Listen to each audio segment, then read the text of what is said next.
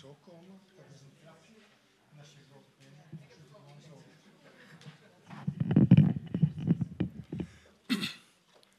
Goedenavond, iedereen. We hebben de gewoonte om netjes op tijd te starten, zodanig dat we ook netjes op tijd kunnen afronden. Heel erg welkom op deze avond over onderwijs en ongelijkheid. Ehm, maar ik moet misschien even iets zeggen over dit kaartje eerst, uh, want u ziet dat uh, op uw Mo-exemplaar hangen, dat, uh, dat op de stoel ligt.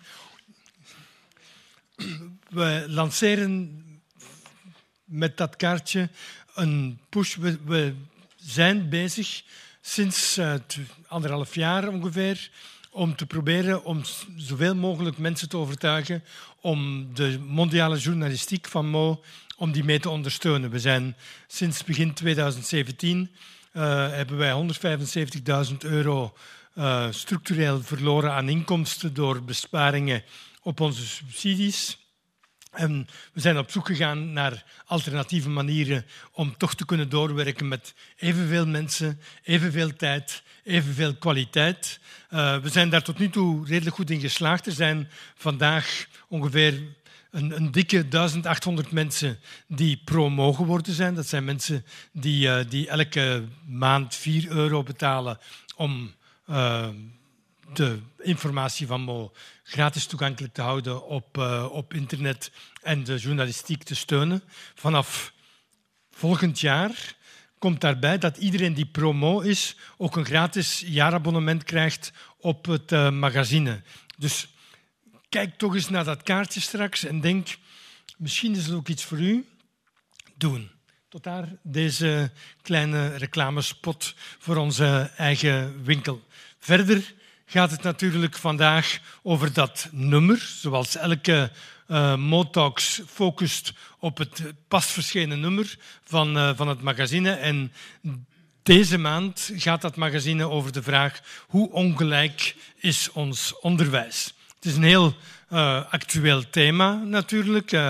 wat dat betreft zijn we toch een beetje trots dat we als kwartaalblad, we komen elke drie maanden uit, dat we met dit thema uitkomen, net op het moment dat ook de kranten en de praatprogramma's en de radioprogramma's en alle andere media focussen op onderwijs, op de prestaties van het onderwijs en als het even goed gaat, ook op de vraag hoe het komt dat er problemen zijn met die prestaties. Wat dat betreft moet ik zeggen dat de score van de rest van de media de afgelopen uren en dagen niet echt heel goed was.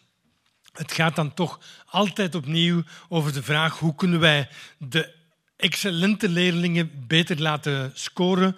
En als degenen die niet mee kunnen, niet mee kunnen, dan ligt dat waarschijnlijk aan hen of aan de thuistaal of aan uh, de ouders of aan iets anders dan het onderwijs zelf. Of aan iets anders dan de samenleving die zo ongelijk in elkaar zit dat ze in het onderwijs die ongelijkheid reproduceert en vaak zelfs versterkt. Dat is een beetje de vaststelling, de bottomline van het, uh, van het nummer zelf. We komen daar uitgebreid op terug tijdens deze avond. We hebben drie experts, zoals altijd tot nu toe uh, in de Motox, en die gaan beginnen met u elk gedurende tien minuten een, uh, een stelling voor te leggen, te argumenteren en op die manier te zorgen dat we helemaal ingevoerd zijn in het thema.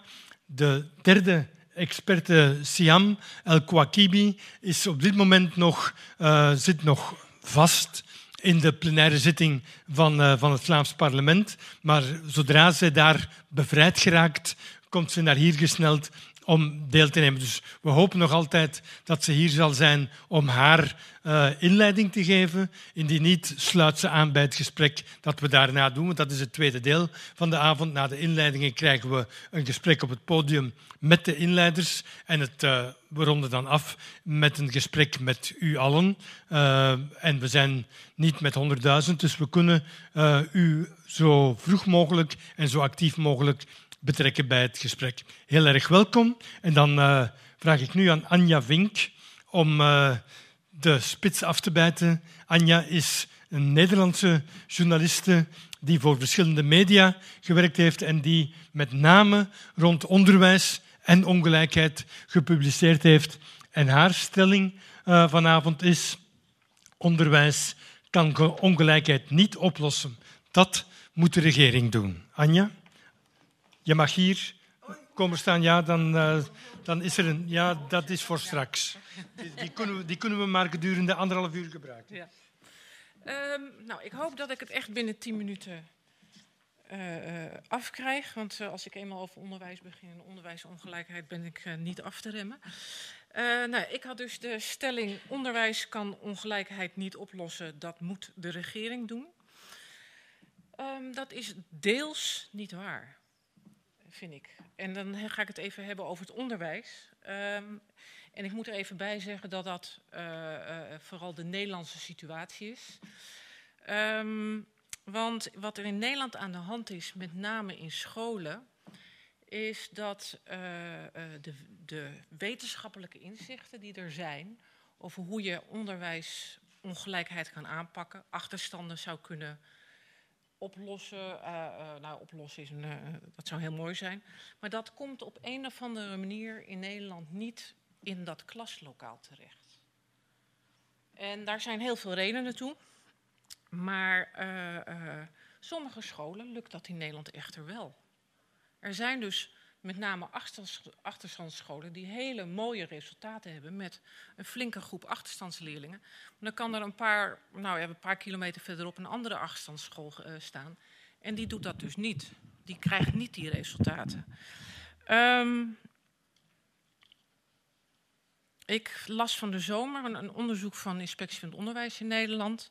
Die hadden onderzoek gedaan naar waar, uh, welke scholen nou wel resultaten behaalden uh, met uh, achterstandsleerlingen en, en met name het voortgezet onderwijs, waar ze ervoor zorgden dat leerlingen soms op een hoger niveau uitkwamen. En eigenlijk, en dat was, vond ik zelf ook wel verrassend, hadden die scholen zelf ook helemaal niet zo'n goed idee hoe ze dat nou deden. En ze deden dus, als ik het eigenlijk mag zeggen, maar wat. Um, ik geef ook wel eens praatjes op uh, lerarenopleidingen, op uh, leraaropleidingen voor het basisonderwijs, maar ook het voortgezet onderwijs. En ik ben dan vaak de eerste, en vaak in het laatste jaar, die dan iets vertelt over onderwijsongelijkheid, segregatie, zwarte-witte scholen. En vaak zitten de studenten mij met open mond aan te aan te horen. Van dit hebben we helemaal nog nooit eerder gehoord. Ze krijgen ook nauwelijks les in hoe zou je les moeten geven in een achterstandsschool. En wat heel vaak gebeurt met pas afgestudeerde leerkrachten, die komen heel vaak in achterstandsscholen terecht. Want daar zijn, daar zijn de plekken. Um, ik zeg niet hier uh, uh, uh, het, het, feit dat dat niet in die scholen komt, die kennis, dat is absoluut een falen. Ik zeg er niet bij dat het makkelijk is in die scholen. Het is hard werken in die scholen. Het is soms fouten maken, maar het kan dus wel. En ik, heb, ik noem zelf de laatste jaren al door het voorbeeld van Londen. Ik heb voor de Volkskrant een artikel geschreven over Londen. Londen heeft, en daar staat ook een grote kop boven het artikel, je kan het zo googlen, onderwij onderwijswonder Londen en mijn naam, en dan komt hij omhoog. Want in Londen hebben ze in 2004, het was nog onder Blair, Labour, hij heeft ook iets goeds gedaan, um, uh, is er flink geld gestopt in het onderwijs in Londen. Londen was een van de slechtst presterende steden qua onderwijs. En er werd dan altijd gezegd, ja, dat ligt aan, ja, weet je, we hebben gewoon heel veel achterstandsleerlingen hier. En ja, we, nou ja, uh, dat, dat is heel moeilijk en dat blijft moeilijk. Daar is heel veel geld in gestopt. Daar zijn mensen op gezet die verstand van hebben hoe je dat aanpakt. Mensen met heel veel ervaring. En op dit moment, uh, we hebben het even over 15 jaar later, is Londen een van de best presterende onderwijssteden van Engeland. Sterker nog, de, de achterstandsleerlingen in Londen presteren op dit moment op het niveau van de meeste middenklasse leerlingen in Engeland. Er gaat tijd over, het kost geld en je moet mensen aan, aan het roer zetten die er verstand van hebben. Dat kan dus wel. dat, dit is in zekere zin de taak van het onderwijs. Ja, en dan is de andere deel van de stelling, dat moet de regering doen. Ja, was het maar waar. Heb ik onderhand. Ik schrijf twintig jaar over dit onderwerp. En ik zou bijna kunnen zeggen dat de regering een probleem is geworden in dit geval. Um, gisteren, nou, het werd al genoemd, PISA. Um, ik, schrijf, ik, zei net ook, ik schrijf twintig jaar over dit onderwerp. Ik heb nog nooit echt buikpijn gehad, maar de uitkomsten van gisteren, daar heb ik buikpijn van. In uh, PISA in Nederland kwam uit dat uh, het aantal leerlingen dat laag geletterd is, dat is in drie jaar tijd gestegen van 17 naar bijna 25 procent in Nederland. We schijnen zelfs slechter dan jullie te presteren. er was heel lang was er in Nederland was er zoiets van ja, België, daar is het echt erg. Maar het, in, in Nederland gaat het op dit moment dus heel hard onderuit. En um, het rare is, ik, heb, ik wil niet zeggen ik 25% heb zien aankomen, maar er wordt al heel lang gewaarschuwd. Wij hebben een probleem in Nederland met laaggeletterdheid. En de inspectie van, eh, van het onderwijs in Nederland zegt ook al een aantal jaren... dat komt door het basisonderwijs. Het basisonderwijs geeft onvoldoende goed Nederlandse les... zodat leerlingen, met name leerlingen met een taalachterstand... dat kunnen bijtrekken. Dat kan dus. En op een of andere manier, nou ja, ik gaf net de reden... gebeurt dat niet. De, die inzichten komen niet in die scholen terecht. Um, we weten nog veel meer. De inspectie heeft de afgelopen drie jaar voortdurend een aantal onderzoeken gepubliceerd over dat de ongelijkheid in Nederland stijgt in het onderwijs, dat de segregatie in Nederland van erbarmelijke hoogtes is. Wij hebben, als je Den Haag, als je kijkt naar de segregatiecijfers op etnische segregatie in Den Haag, dan halen we de cijfers van Chicago in de Verenigde Staten. En Chicago is een van de meest gesegregeerde uh, steden in de Verenigde Staten. En toch op een of andere manier gebeurt er niets. Dit wordt nu al een paar jaar herhaald en we blijven eigenlijk maar een beetje verbaasd om ons heen zitten kijken van ja, we moeten iets, maar niemand doet eigenlijk iets. Um, en wat ik altijd mis in deze discussie, is dat we eigenlijk om, om een, eigenlijk een hele grote blauwe olifant midden in die kamer, daar draaien we omheen. Dat is de segregatie. Dat zijn de zwarte en witte scholen. Maar in Nederland hebben we voortdurend, uh, gaat het heel erg over etniciteit, over religie, over cultuur. Maar in feite zijn die zwarte scholen zijn eigenlijk de klompenscholen van onze moderne samenleving. Het zijn dus scholen voor de armen. En in Nederland blijkt dus dat die compleet uitgesorteerd zijn. Arm en rijk komt elkaar in de Nederlandse scholen nauwelijks meer tegen. En ik denk, en eventjes de cijfers van uh, gisteren van, uh, uh, van PISA, daar kwam ook heel duidelijk uit dat met name de achteruitgang heel erg bij de zwakste groepen zit. En als je daar bovenop telt dat er sinds 2006 enorm bezuinigd is op de achterstandsgelden in Nederland, met name in het basisonderwijs, en vervolgens het echt dramatische lerarentekort. Ik weet niet of jullie ervan hebben gehoord dat in, op dit moment komende week gaat er in Amsterdam gaat een hele grote groep scholen in Amsterdam Nieuw-West gaat een week dicht, omdat ze het niet meer bolwerken. Ze hebben gewoon te weinig leerkrachten, krijgen het niet meer rond en willen gaan nadenken hoe ze dit kunnen aanpakken om toch op een of andere manier te draaien. Dan weet je ongeveer waar de hardste klappen vallen. Die klappen vallen in die achterstandsscholen.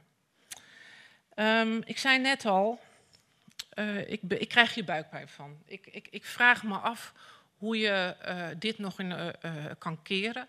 Onze onderwijsminister zei alleen... ouders en grootouders moeten meer gaan voorlezen. Terwijl met name in die achterstandsscholen... ja, daar zitten de kinderen van die 2,5 miljoen functioneel analfabeten... die wij in Nederland hebben. En dan, op het moment dat je dan zegt... ouders en grootouders moeten gaan voorlezen... dan, dan sla je die plank heel erg mis... Dus uh, u snapt een beetje, dat moet de regering doen. Ja, ze zouden het moeten doen, maar ze doen het niet. Ik wil toch met een positieve noot eindigen. Um, ook een voorbeeld geven, een goed voorbeeld uit de Verenigde Staten. Uh, ik ben meerdere keren naar de Verenigde Staten geweest om ook te kijken naar hoe uh, scholen gemengd kunnen worden. Ik weet niet hoe dat hier in Vlaanderen is, maar wij hebben in Nederland een enorm negatief beeld van het mengen van scholen in de Verenigde Staten. Dat is een compleet mislukte campagne, dat hadden ze nooit moeten doen. Brandende schoolbussen, drang en dwang, je mag niet kiezen. Het is een soort enorm negatief beeld. Dat blijkt achteraf bezien helemaal niet waar te zijn. Sterker nog, het is een enorm succes geweest. Maar dat weten we pas sinds dit voorjaar, sinds mei 2019. Is er een econoom geweest van de University of California in Berkeley. En die is die periode is die gaan onderzoeken. En die periode, dan heb ik het over eind jaren 60 tot zo'n beetje halverwege de jaren 80. Uh, eh, zwarte ouders die dwongen af met rechtszaken dat hun zwarte kinderen op witte scholen uh, toegelaten zouden worden. Dat gebeurde zo eind jaren 50. Uh, gebeurde dat in de Verenigde Staten, met name in de zuidelijke staten.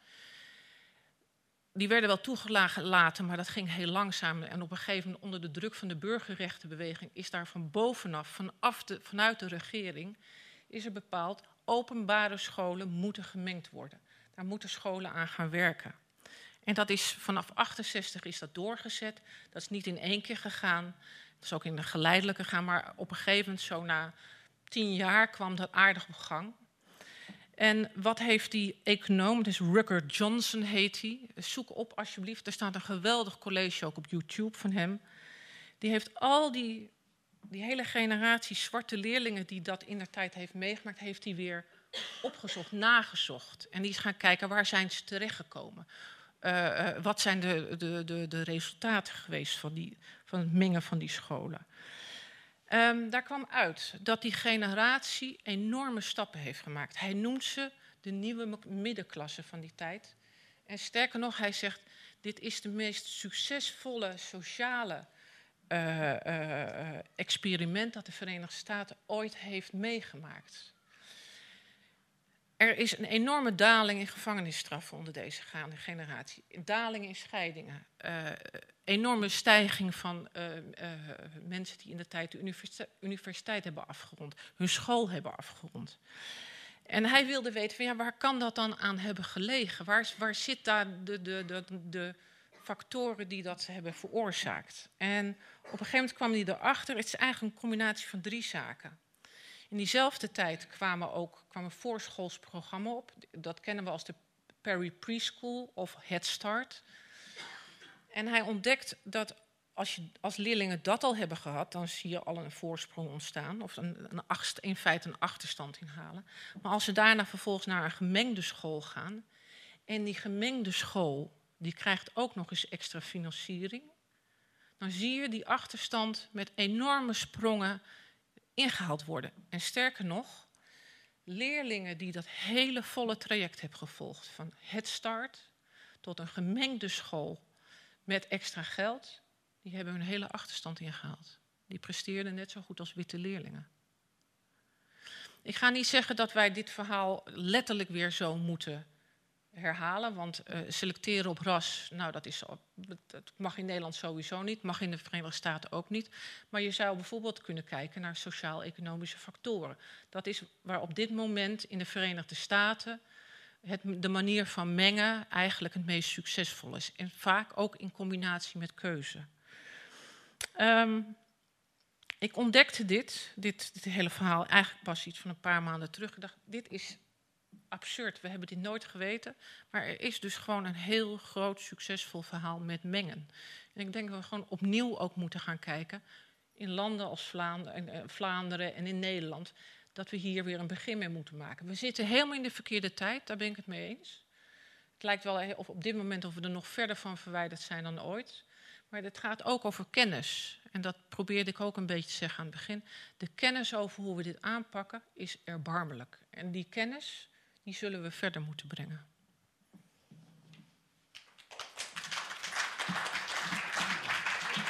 je mag uh, nog even daar zitten. Dank je wel, Anja Vink, voor, uh, voor deze inleiding, waar je heel duidelijk aangeeft dat de regering een belangrijke rol zou kunnen spelen daar vaak niet aan toe komt of die vaak van zich wegduwt en het dan naar de school duwt die eigenlijk te weinig middelen heeft of te weinig inzichten, te weinig overtuiging zelfs ook om die rol dan op te nemen, waardoor de resultaten niet zijn wat ze zouden kunnen zijn als je vergelijkt met dat uh, bussen van zwarte leerlingen naar witte scholen en het, uh, het programma uit de late jaren 60, jaren 70 in de Verenigde Staten.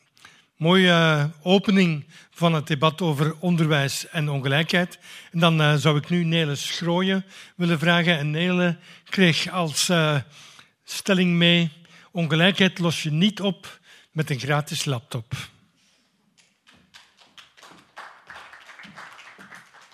Ik zal misschien eerst iets zeggen hè, voor je begint te klappen. Oké, ja. Ongelijkheid los je niet op met een gratis laptop. Dat is de stelling die ik meekreeg om mijn inleiding rond te bouwen. Het zou anders wel handig zijn, hè? Iedereen voorzien van een laptop. Niemand moet meer zeggen dat school duur is of dat ze de kans niet krijgen om mee te kunnen. We kunnen voor iedereen mooi de lat gelijk leggen en hup, PISA-scores omhoog. En wie faalt, heeft er aan zichzelf te danken, aan zijn discipline of aan haar capaciteiten. Ik kan mij voorstellen dat er mensen zijn die daar een oplossing in zien. Mij deed dat denken aan een ander gratis verhaal. Iets wat men een aantal jaar geleden heeft geprobeerd. Niet binnen onderwijs, maar in een andere context. Aan alle vrouwen werd toen een gratis borstkankerscreening aangeboden. Met het idee alle vrouwen kunnen zich laten screenen, ook zij die anders niet naar de dokter gaan omdat dat geld kost en die daar dan mee blijven lopen en die daar uiteindelijk aan kunnen overlijden, terwijl we allemaal weten dat borstkanker te genezen is als je daar op tijd bij bent. Um, dus iedereen gratis borstkankerscreening. Wat bleek? Weinig vrouwen in armoede lieten zich screenen. Consternatie alom.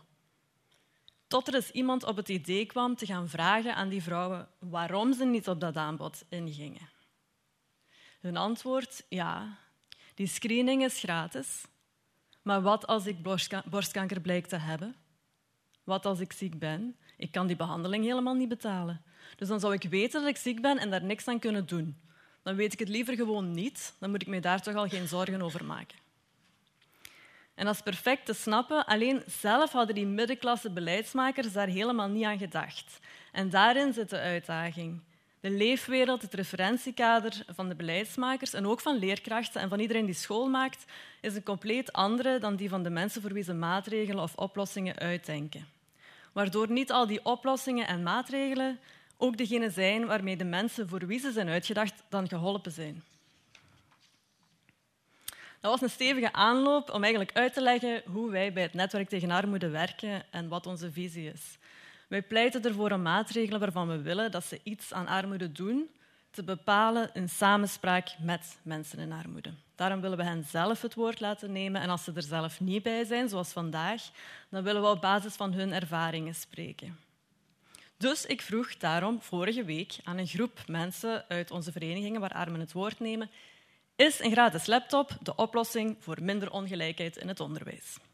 Snel rondje leverde volgende antwoorden of reacties op. En de programma's die ze dan op die laptops moeten gebruiken, zijn die ook gratis? En ja, als er dan geen boeken meer gebruikt worden, oké. Eh, maar als we ook nog boeken moeten kopen naast die laptop die ze dan gebruiken, ja, dan helpt dat niet. Hè. En ook nog, en wat als er iets aan die laptop scheelt? Want alles wat er na dat geven komt, dat zal wel niet meer gratis zijn. Hè? Je merkt, voor we gratis laptops beginnen uitdelen, vragen we het beste. Welke moeilijkheden voorspellen ze daarbij waaraan wij zelf niet dachten? En vooral is dat een antwoord op de noden die zij ervaren als het gaat over onderwijs. Want je lost met een gratis laptop een bepaalde ongelijkheid op, namelijk de financiële drempel tot de aankoop van een toestel dat zowel thuis als op school onmisbaar is geworden. Maar wij denken dat we dan voorbij gaan aan de andere oorzaken van die dramatische ongelijkheid in ons onderwijs. Een gratis computer is geen oplossing voor communicatiemoeilijkheden tussen ouder en school. Het is geen oplossing voor een kind dat niet mee kan op uitstappen omdat de ouder het niet kan betalen en te veel schroom heeft om naar de school te stappen om te kijken of er iets mogelijk is. Het helpt niet voor een oudercontact dat niet wordt bijgewoond omdat er geen kinderopvang is, bijvoorbeeld. Het verandert niets aan het oordeel over een kind dat niet louter op resultaten gebaseerd is. Het is geen oplossing voor de digitale ongeletterdheid van de ouders, die daardoor niet kunnen helpen thuis. Voor een beperkt internetabonnement thuis is dat ook geen oplossing. Voor geen printer hebben, ook geen oplossing. Enzovoort. Terwijl ouders, en zeker die in armoede, vooral willen dat hun kinderen zoveel mogelijk kunnen meedoen en niks moeten missen, omdat ze weten dat dat de kansen van hun kinderen vergroot om het in hun hele schoolloopbaan goed te doen en niet in dezelfde situatie terecht te komen als zij. Hoe lossen we die ongelijkheid dan wel op? Dat is ook wat ik keer op keer aan de mensen uit onze verenigingen vraag. En hoewel daar niet één kant-en-klaar recept voor is, want ons onderwijslandschap is supercomplex, horen we bij mensen in armoede toch een aantal terugkerende spreekpunten, een speerpunten, een aantal sleutels uh, voor verbetering. En dat is niks nieuws. Maar een eerste punt is, in alle onderwijsniveaus moet er meer en efficiënter werk gemaakt worden van ondersteuning. Zowel in de kleuterklas als in de lagere school en het uh, secundair onderwijs en zelfs in het hoger onderwijs moeten leerlingen, studenten, schoolteams en ouders kunnen rekenen op de juiste hulp. Voor leerlingen is dat minimaal de basiszorg binnen de school. Voor ouders, voor ouders in armoede, zijn bijvoorbeeld zorgoverleg of uh, digitale inschrijvingssystemen of boekenverkoop niet altijd toegankelijk. En scholen moeten ondersteund worden om die, om die communicatie goed te voeren en ouders kunnen ondersteund worden zodat die toegang gemakkelijker wordt. Leerkrachten hebben handvatten nodig en ondersteuning om met een divers publiek om te gaan. Want die voelen, ze zeggen dat zelf ook, ze voelen zich daar vaak nog steeds niet voldoende bekwaam in. En dat merken ouders en leerlingen. Want scholen reageren vaak op lege brooddozen bijvoorbeeld of op ongepaste kledij in de winter. Hè. Maar dat is enkel het materiële topje van de ijsberg, wat wij noemen de buitenkant van armoede. En een effectieve, structurele, niet-caritatieve aanpak vraagt dat je weet dat er achter die buitenkant ook een binnenkant schuilgaat. Een zelfbeeld, een identiteit die nog veel ingrijpender is dan die materiële noden. Schoolkosten mogen dromen en talentontwikkeling van jongeren niet in de weg staan. Het basisonderwijs werkt met een maximumfactuur en dat helpt.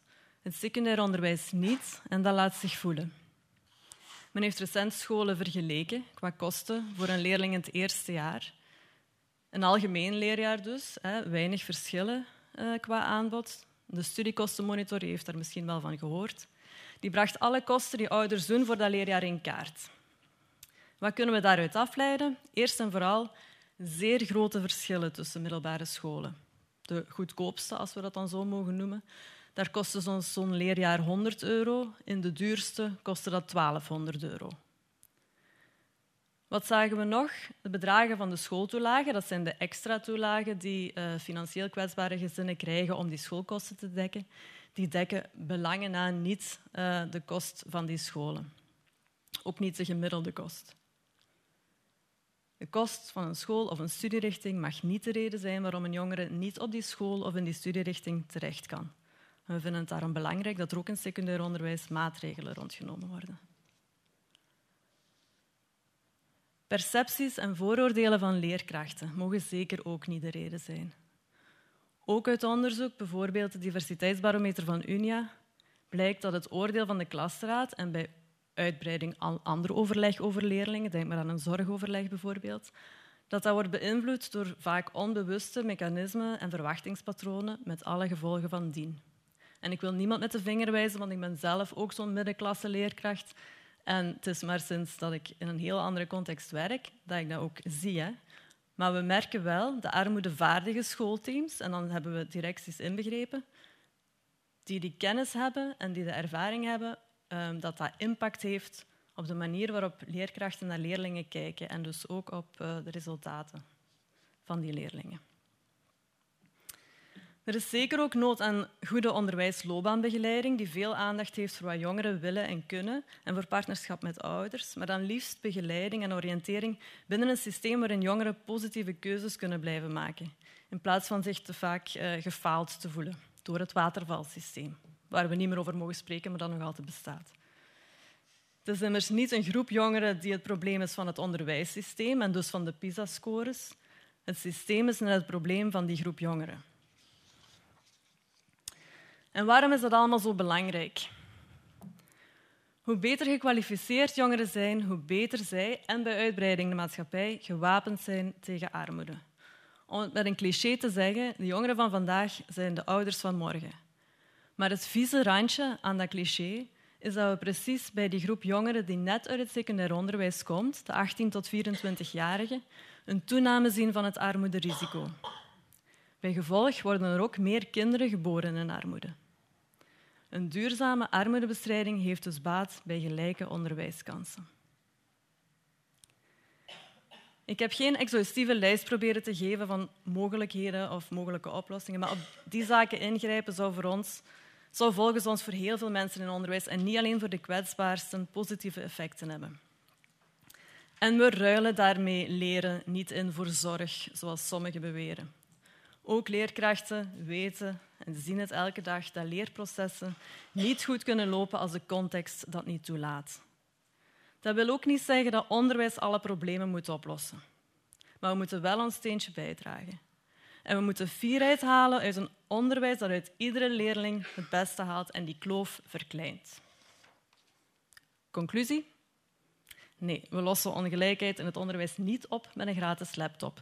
Zelfs niet met gratis boeken, al zou het wel een drempel wegnemen.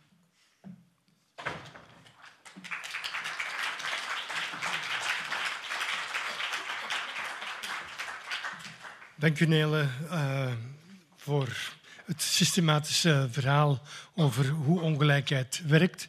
Maar vooral ook om, uh, om via jou ook de stem te laten klinken van mensen die aan de kant van de ongelijkheid staan, waar de klappen vallen. Want ongelijkheid heeft altijd minstens twee kanten. En de meeste van ons die hier vanavond zijn, zijn diegenen die de kansen hebben kunnen grijpen, die daar hebben kunnen uh, gebruik van maken en die na een tijdje niet meer beseffen wat het betekent om dagelijks geconfronteerd te worden met gebrek, met uitsluiting, met de gevolgen van historische achterstelling die gereproduceerd wordt bij gebrek aan ondersteuning, bij gebrek aan zorg, bij gebrek aan beleid ook.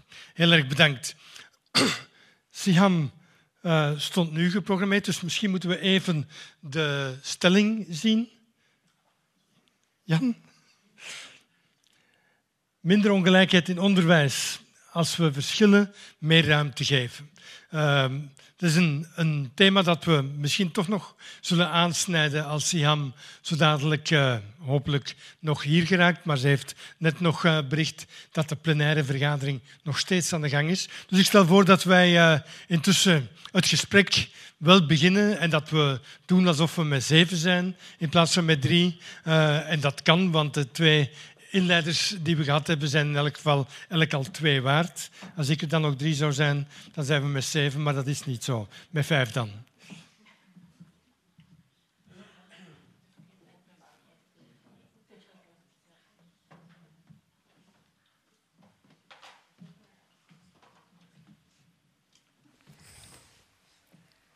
En dan ga ik kijken of ik hem nu wel open krijg. Die zit heel dicht. ja. Er moet een man, hè? Ja. Merci.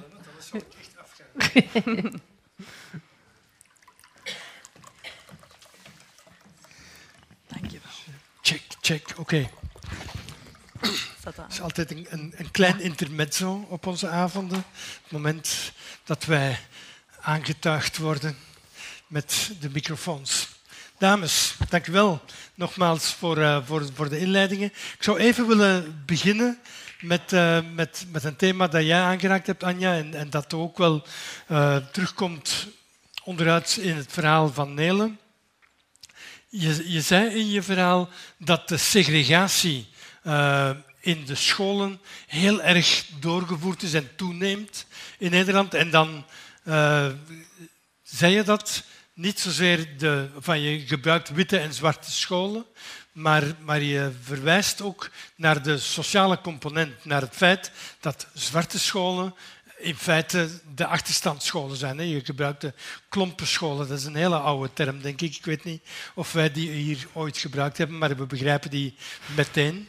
Want wie droeg klompen om naar school te gaan? Enfin, 100 jaar geleden iedereen, maar dat is dan toch weer lang geleden.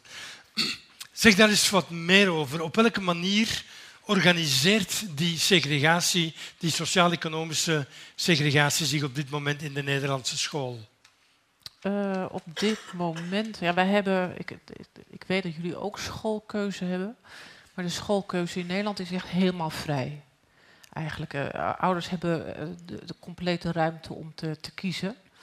Nou ja, ik moet er even een kleine ja, die hebben ze. Zo, voor het aanbod van scholen dat er is. En uh, in Amsterdam met name, maar je ziet ook in andere grote steden dat het gebeurt. Is, ja, dan zijn er toch te weinig plekken. En dan is ieder jaar weer allerlei gedoe. Um, zijn er bij jullie ook kampeerders? Dat is een fenomeen dat in Vlaanderen uh, de afgelopen jaren uh, opgedoken is. Dat ouders nee, gelukkig niet. twee, twee dagen of drie dagen voor een schoolpoort gaan kamperen om hun kind Ik ingeschreven weet dat in te krijgen. Den Haag vaaglijk zoiets gebeurt bij een paar zeer gewilde scholen. Maar daar staan ze eigenlijk op punt om hetzelfde te gaan doen wat in Amsterdam nu gebeurt. We hebben een systeem waar je opgeeft eh, via de computer naar welke school je wil. En dat is zowel in het basisonderwijs als het voortgezet onderwijs. Om dit dus te voorkomen, om die herrie. En uh, er was ook geen zicht op uh, hoe die aanname eigenlijk precies ging. Scholen deden allemaal maar wat. En dat had tot gevolg. En, eh, dat, uh, dan kon er het ene moment even een Marokkaanse moeder aankomen en zeggen: Ik wil mijn kind hier op school. En dan was de school vol. En dan kan er een koud een dag later een middenklasse witte mevrouw aankomen zetten. En dan was de school opeens niet meer vol. Dus dat was heel ondoorzichtig. Um, wat in Nederland gevolg heeft, en, en ik vind dat zelf eerlijk gezegd een beetje een moeilijke discussie. Wij hebben enorme keus aan scholen. Eh, in de zin ook allerlei pedagogische thema's. We hebben antroposofische scholen, we hebben Montessori-scholen. En met name dat soort scholen trekt met name de hoger opgeleide witte middenklasse in Nederland. En wat de laatste segregatiecijfers van de inspectie eigenlijk laten zien, is dat met name die hoogopgeleide witte ouders trekken zich daarin terug in die scholen. En je ziet uh, daar weer een hele middenmoot tussen.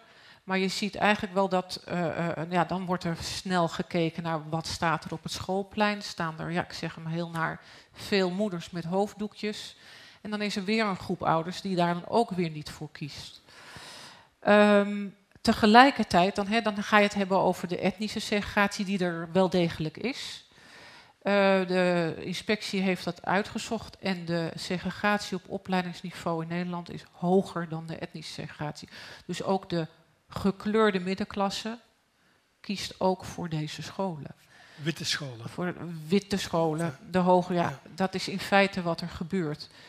Um, ik vind zelf, en dat, dat, um, er is in Nederland heel erg snel een discussie van, zie je wel, die hoogopgeleide uh, bakfietsmoeders, die, uh, die, die, die, willen, dus ze hebben allemaal hele leuke linkse ideeën.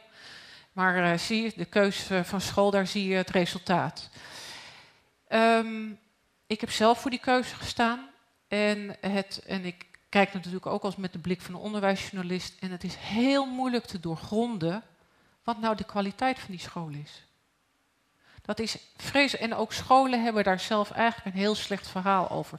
Terwijl ik achterstandsscholen ken, zowel in het voortgezet onderwijs als in het, in het basisonderwijs, die geweldige dingen doen. En waar jij je midden, witte middenklasse kindje ongezien naartoe kan sturen. Maar dat verhaal wordt niet verteld. Het verhaal over kwaliteit, een beetje waar ik mijn inleiding bij begon, mee begon. Op een of andere manier krijgt dat onderwijs dat niet naar voren. Nele, is dat een, een verhaal dat we in Vlaanderen ook zien, zou je kunnen zeggen? Want ik vind dat toch een, eh, een, een straffe stelling. Eigenlijk uh, denken wij klassiek, als we het over uh, de gesegregeerde school hebben, aan het, uh, de, het eliteonderwijs, vaak katholiek onderwijs, maar, maar niet enkel. Maar zie je dat verschuiven? Heb je daar een idee van naar de Steiner en de Frenes-scholen, bij wijze van spreken? De methodescholen waar de beter opgeleide hogere middenklasse naartoe migreert? Uh, ik, uh, ik, ben geen onderzoeker, dus ik ga niet met cijfers goochelen of zo, maar ik, allez, ik denk dat we dat wel heel hard herkennen, hè, wat, wat, we, wat we hier in Nederland horen. Um, er zijn nog altijd, ondanks uh, ingrepen die er gebeurd zijn, of die, de pogingen tot ingrepen daartoe die er gebeurd zijn, zijn er nog altijd concentratiescholen aan beide kanten, witte scholen en uh, zwarte scholen. Ehm, en we merken ook dat die zwarte scholen armere scholen zijn, in die zin dat ze minder ehm, middelen hebben om op terug te vallen. Zij krijgen werkingsmiddelen op basis ook van uh, bepaalde kenmerken van hun kind in Vlaanderen. Dus zes kenmerken, de sociaal-economische status. Op basis daarvan krijgen scholen extra geld. Dus als ze veel zes kinderen hebben, krijgen ze meer geld. Maar dat is niet genoeg om te compenseren wat ze eigenlijk aan uh, um, achterstand als school oplopen. En die um, Steiner-scholen en Freinet-scholen, ik ik ga daar niet veel uitspraken over doen, maar als ik rond mij kijk in mijn eigen omgeving, dan denk ik wel dat dat klopt, dat dat voornamelijk uh, blanke scholen zijn. Ja. Een van de, de andere stellingen die vaak uh, in het debat komen als het gaat over dat soort segregatie, is dat de, de idee dat elke school gemengd moet zijn, dat dat, dat dat eigenlijk ook een beetje een illusie is. Dat er zwarte scholen zijn, of uh, concentratiescholen, die uitstekende resultaten neerzetten. Je hebt er zelf daar straks aan je ook naar verwezen, in, in Londen met name, maar ook in, van, in Nederland weten we dat van bij de best uh, presterende scholen zijn een aantal uh, islamitische scholen bijvoorbeeld, die je wellicht toch wel kan omschrijven als een concentratieschool. Ik durf me daar niet over uitspreken, want ik ken de scholen niet. Maar dus is, is mengen een panacea? Is dat een oplossing? Of zit de, de oplossing en, en dus ook het probleem elders dan in de etnisch-culturele samenstelling? Ik, ik, ik, stipte het net even aan. Die, die, ik, ik heb vrij veel over islamitisch onderwijs geschreven. En je zou gerust kunnen stellen dat de, oude, de, de ouders die hun kinderen naar die scholen sturen vaak de verse middenklasse zijn. Daar zitten ook veel ondernemers bijvoorbeeld onder. Um, en ik, om juist vanuit die etnische component he, dat daar uit te raken. Uh, en dat, ik, bedoel, ik ben daar ook uh, in de Verenigde Staten voor op bezoek geweest. Is kijk naar sociale klassen.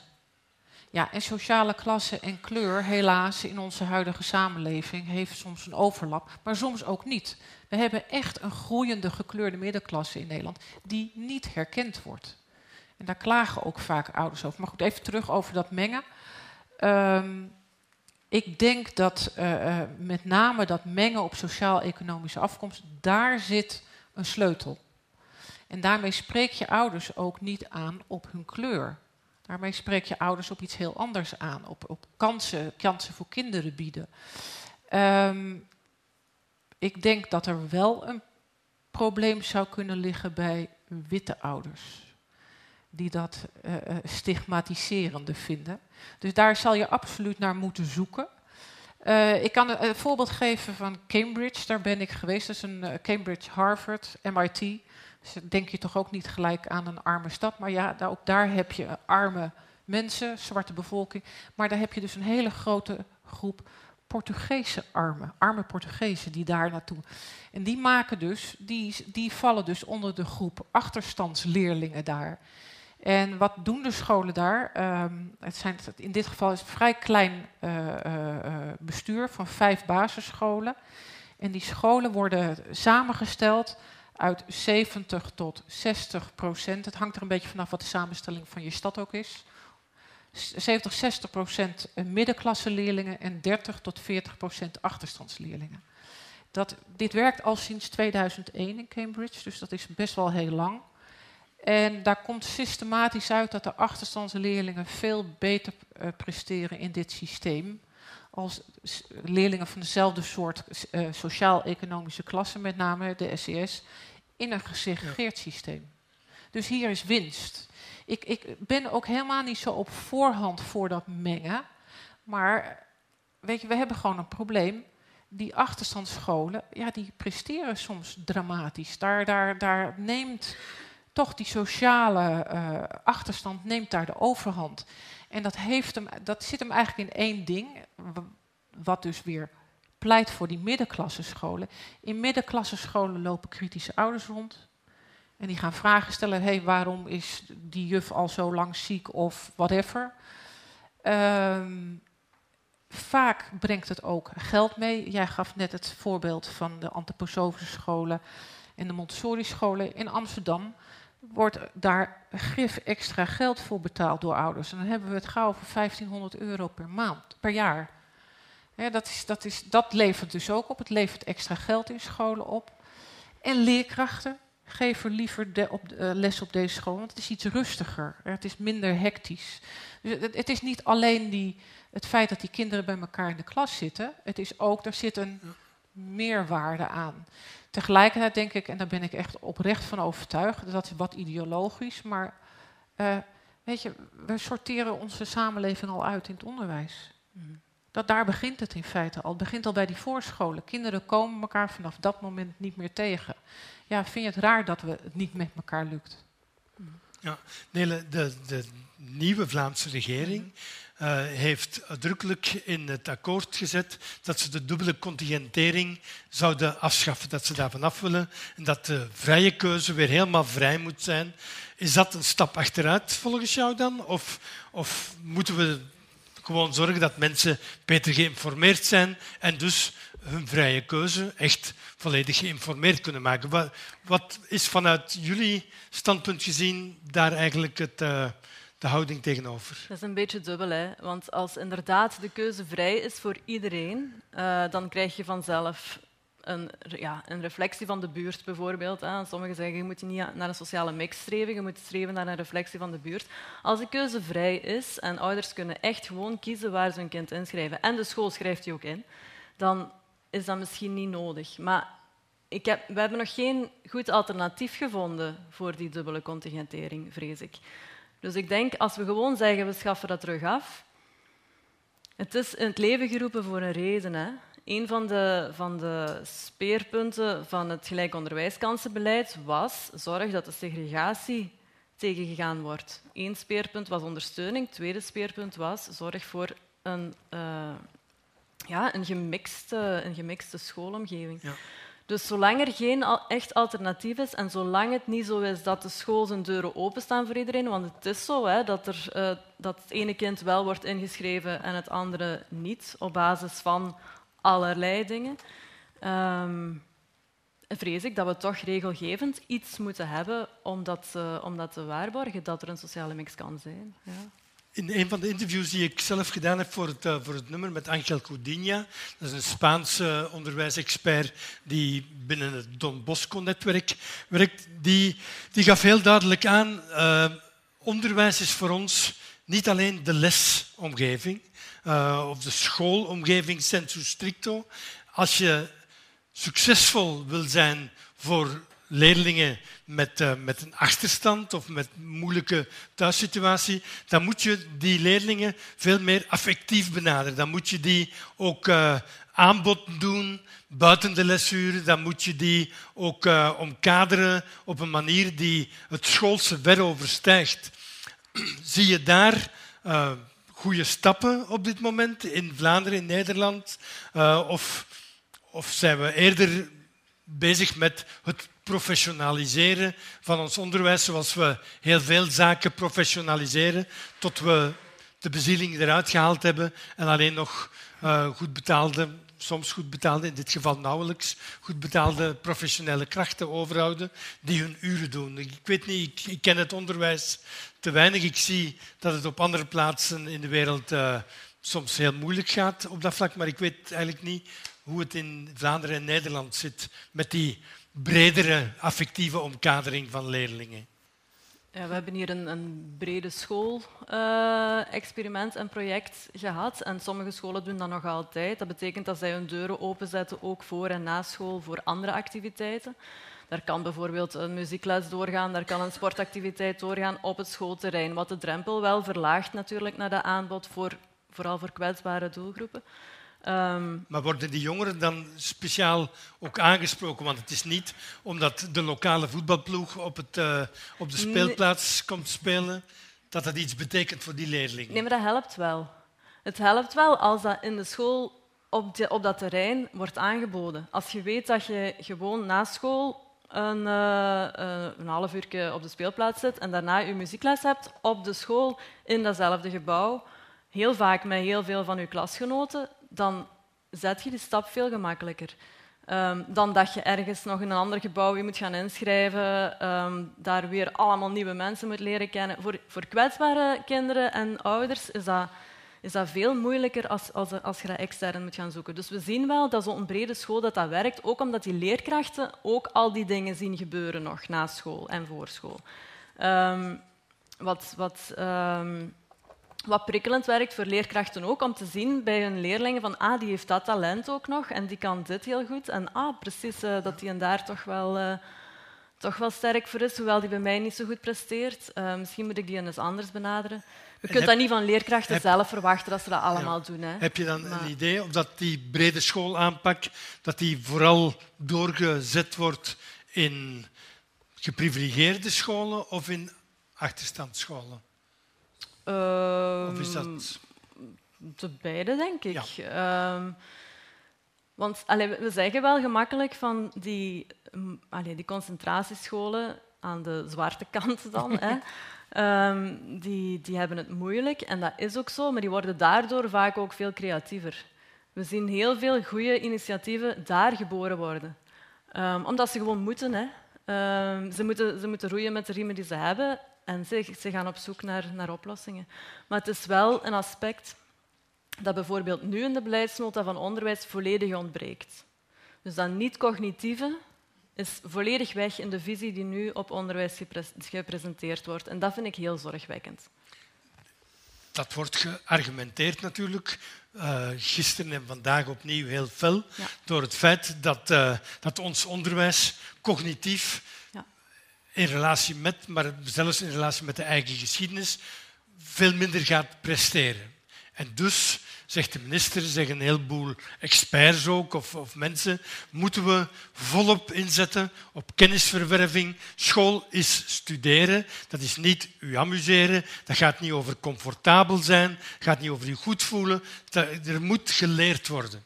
Wat is daar heb jij eens iets geleerd, Guy, op het moment dat jij je heel slecht voelde en helemaal niet comfortabel? Eigenlijk wel, ja. Maar... Ik niet. ik echt niet, eigenlijk. Nee. Ik de, allee, uiteraard moet er aandacht zijn voor prestaties. Hè? Maar, en, en, en op ja, leerwinst, uh, daar moet aandacht voor zijn. Het ligt er ook aan hoe je dat definieert, want je kan dat zien als een... Uh, voor, voor mij als leerkracht is onderwijs vormend. Niet kennis in een hoofd droppen, hè, maar vormend. Je wilt daar een mens van maken, van zo'n jongere. En dat is iets anders dan uh, ik die mijn vak ken en die dat uh, ga proberen inlepelen. Als je leerwinst wil uitdrukken in resultaten op Nederlands en wiskunde, ja, dat is één visie. Maar je vindt, je vindt ook uh, mensen of, en onderzoekers en wetenschappers die zeggen leerwinst is het resultaat dat je boekt met die leerling op allerlei vlakken. En hoe groeit die leerling? Hoe zorgwekkend vind je het dan toch, om, om het even op die PISA-resultaten te hebben, dat we op wiskunde, wetenschappen en lezen achteruit boeren? Ja, natuurlijk moeten we daar naar kijken. Natuurlijk moeten we gaan kijken hoe dat komt. Maar je vindt voor elke uitleg vind je een wetenschapper die, die het tegenovergestelde zegt. Allee, dat, dat is niet zo moeilijk. Maar je moet natuurlijk gaan zoeken naar wat is de reden daarvan. Maar dat wil niet zeggen... Hallo. Kom erbij zitten. Ja, zeg maar. Dat wil niet zeggen dat we alleen nog maar aan kennis moeten gaan werken. Dat, dat geloof ik niet. Anja, hoe... ja, de rare is, deze discussie speelt niet alleen in Vlaanderen, die speelt niet alleen in Nederland, die speelt overal. En, en, en wat ik eigenlijk uh, zie in scholen die het goed doen. Overigens vind ik dit heel grappig. Jij begint nu over. Even, even terzijde. Hi. die brede scholen hebben wij in Nederland ook gehad. Ik zeg met nadruk gehad. Um, uh, en al heel snel werden brede scholen synoniem voor achterstandsscholen. En in Rotterdam dachten ze daar op een gegeven moment de oplossing voor te hebben om alle scholen een brede school te, te, te noemen. Dat is ook niet gelukt. Dus op een of andere manier is bij ons die brede school dus niet echt een succes geworden. Waar ik wel zelf heel erg in geloof, is, ehm, eh, en dat bestaat in Nederlands nauwelijks. Hè. Wij hebben heel nauwelijks, bijvoorbeeld in het voortgezet onderwijs, nauwelijks uh, schooltijdsverlengende dingen. Dat is gewoon, je hebt een rooster, daar volg je je lessen in en dan word je weer vrijgelaten. Terwijl met name achterstandsleerlingen eigenlijk grote uh, uh, stappen kunnen maken, wel bij leertijdverlenging. Daarmee zeg ik niet dat ze voortdurend les moeten hebben, maar dat gaat ook over sport en al dat soort zaken bij elkaar. Maar het gaat ook over de school als gemeenschap. En daar hebben we het eigenlijk tegenwoordig heel weinig over. Dus onderwijs is vooral iets heel individueels geworden. En op een of andere manier zijn we uit het oog, hebben we helemaal uit het oog verloren dat er ook zoiets is als een gemeenschap waar jij opgroeit. Daar wordt ook heel weinig in gestopt eigenlijk. Er wordt heel weinig energie in gezet. Zeker door deze discussie. We moeten meer excellentie. Um, in Nederland speelt een enorme discussie. Ik weet niet of het. Wij hebben uh, enorm gedoe met uh, uh, bijles na schooltijd. dat is een enorme markt geworden. Met name middenklasse ouders geven daar bakken geld aan uit. Om de, de leerprestaties van. Ja, schaduwonderwijs. Om de leerprestaties van hun, hun kindertjes vooral ja, zodanig te houden dat ze in ieder geval kunnen doorstromen naar een vervolgopleiding. Um, ik denk dat daar een combinatie te maken is. Want het is absurd dat als jouw ouders dat geld niet hebben, jij dus niet die dus toegang hebt tot dat bijles, die je misschien ook wel even hard nodig hebt. Uh, ik, ik, roep ook altijd, we weten eigenlijk helemaal niet zo goed hoe ons onderwijssysteem functioneert, want we hebben dat hele schaduwonderwijs er helemaal niet bij gerekend. Wat doet dat? Uh, er zijn scholen waar alle leerlingen examentraining krijgen. Sterker nog, er zijn scholen die halen die bijlesinstituten gewoon in de school. En, en, en, en op het moment dat de eerste rapporten voor de kerstvakantie uit zijn, na de kerstvakantie zit die hele, dat hele bijlesinstituut zit vol. Dus en waar, waar, wie, wie haalt hier nou de cijfers? Dat bijlesinstituut of die school? En, ik denk dus dat je, als jij scholen opzet waarin leerlingen of na schooltijd extra les kunnen hebben, of extra aandacht, of bijgespijkerd, of sport. Ik heb dat in die school in Londen gezien. En dat is geweldig. Het is geweldig wat daar gebeurt. En die lessen worden gegeven door de leraren die daar ook staan. Dus die weten ook waar die leerlingen staan. Soms wordt er wel extra iemand ingehuurd, maar die weten ook precies waar die leerlingen zijn. Terwijl die huiswerkinstituten, die weten dat helemaal niet. Ja, die moeten gaan zoeken dan in, de, in het boek. En uit al het wetenschappelijk onderzoek, en dat doe ik graag, ik haal er graag wetenschappelijk onderzoek bij, blijkt dat als jij met bijles of whatever wat er komt bij een school geen connectie maakt met die lessen in de klas, dan gaat er al heel veel verloren. En als je geen connectie maakt met de ouders, mhm. met name met de ouders. En die middenklasse ouders die zorgen er wel voor dat ze in die school zijn. Die, maar die ouders van die kinderen die het hardst nodig hebben, die, die, die, die vinden dat moeilijk, die school. Die hebben vaak zelf ook niet zulke beste ervaringen hè, met scholen. Ja. Siam, uh, welkom ja. uh, op het podium. Uh, ja, jullie hadden het intussen gezien dat Siam toegekomen was. Bedankt om toch nog ja. naar hier te spurten vanuit het Vlaamse halfrond. Maar jij het bent. ik wou echt niet onderbreken, maar...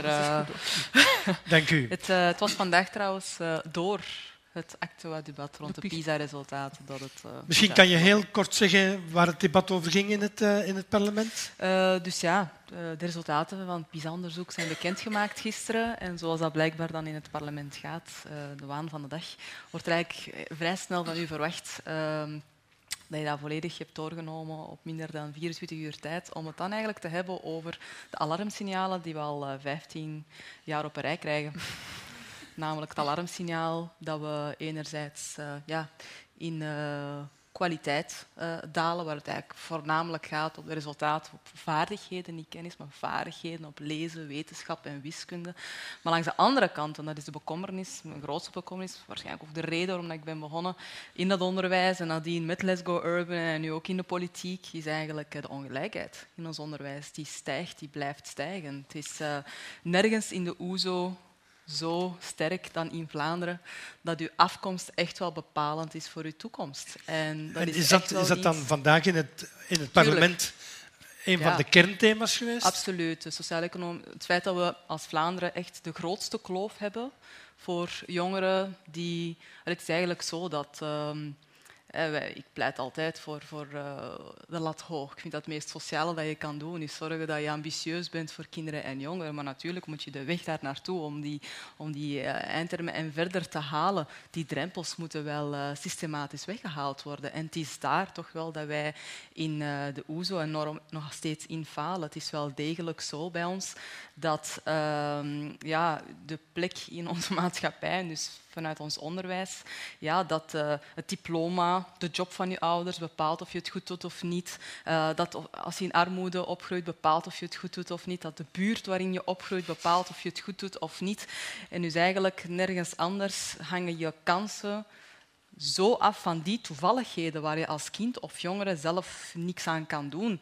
En dan dat kan je niet meer uh, van wegkijken, want als je dan bepaalde mensen binnen de politiek ook hoort van uh, het valt wel mee, het relativeren van die ongelijkheid, dat kunnen wij niet. En het volledig schuiven in de bak van migratie alleen ook niet, omdat we zien dat de UK onder andere het wel goed doet. En die hebben een heel groot aandeel jongeren met migratieroots. En uh, Sam heeft het heel graag gericht op de, op de moslims natuurlijk ja, daar blijken dan de moslims ook mee bij te dragen aan goed onderwijs. Dus ik zou niet weten waarom dat, dat hier niet zou kunnen. Dus die polarisatie moet eigenlijk uit dat debat om echt te kunnen gaan kijken wat zijn effectief de problemen en hoe kunnen we die aanpakken. En dan zijn er daarvan verschillende opvattingen. Hè. Zoals je weet is er een heel grote focus op taal, taal, taal. Voilà. Ja? Dus dat was het, uh, het, het uh, ja persbericht van, ja. uh, van de minister Wijts gisterenochtend. Ja. Het is ook uh, meer een minister van taal dan minister van onderwijs op dit moment. Hè. Dus, uh, dus in dat opzicht denk ik dat we, dat we daar... ik heb het hem ook gezegd, ik zeg het niet achter zijn rug, maar hij bedoelt het goed. Hè. Het is wel degelijk zo dat taal heel belangrijk is. En dat we zo vroeg mogelijk aan taalontwikkeling moeten doen. Dus ik jaag elk initiatief voor alle duidelijkheid toe dat in de kleuterschool en zo vroeg mogelijk al start met een kwalitatieve taalbegeleiding, taalontwikkeling uh, al vanaf de kleuterschool. Maar tegelijkertijd die enge focus alleen op taal, zonder kansenfocus. Hè, dat zou eigenlijk uh, ja, de simplistische gedachtegoed uh, een beetje wegcijferen en eigenlijk ook het kind wegcijferen. Als we denken dat het kind alleen maar is de ja, de taal die je spreekt. Ja, dat is niet zo. Net zoals niemand het de probleem is uh, die, die, die, die, die, die, die meemaakt. Het gaat over het potentieel aanboren. En daar moet ik zeggen dat we echt wel een pleidooi hebben gehouden voor enerzijds ja, kwaliteitsvol onderwijs. Die laat niet omlaag houden omdat je denkt dat je dan eh, iedereen er wel door krijgt. Want het leven staat vol met muren.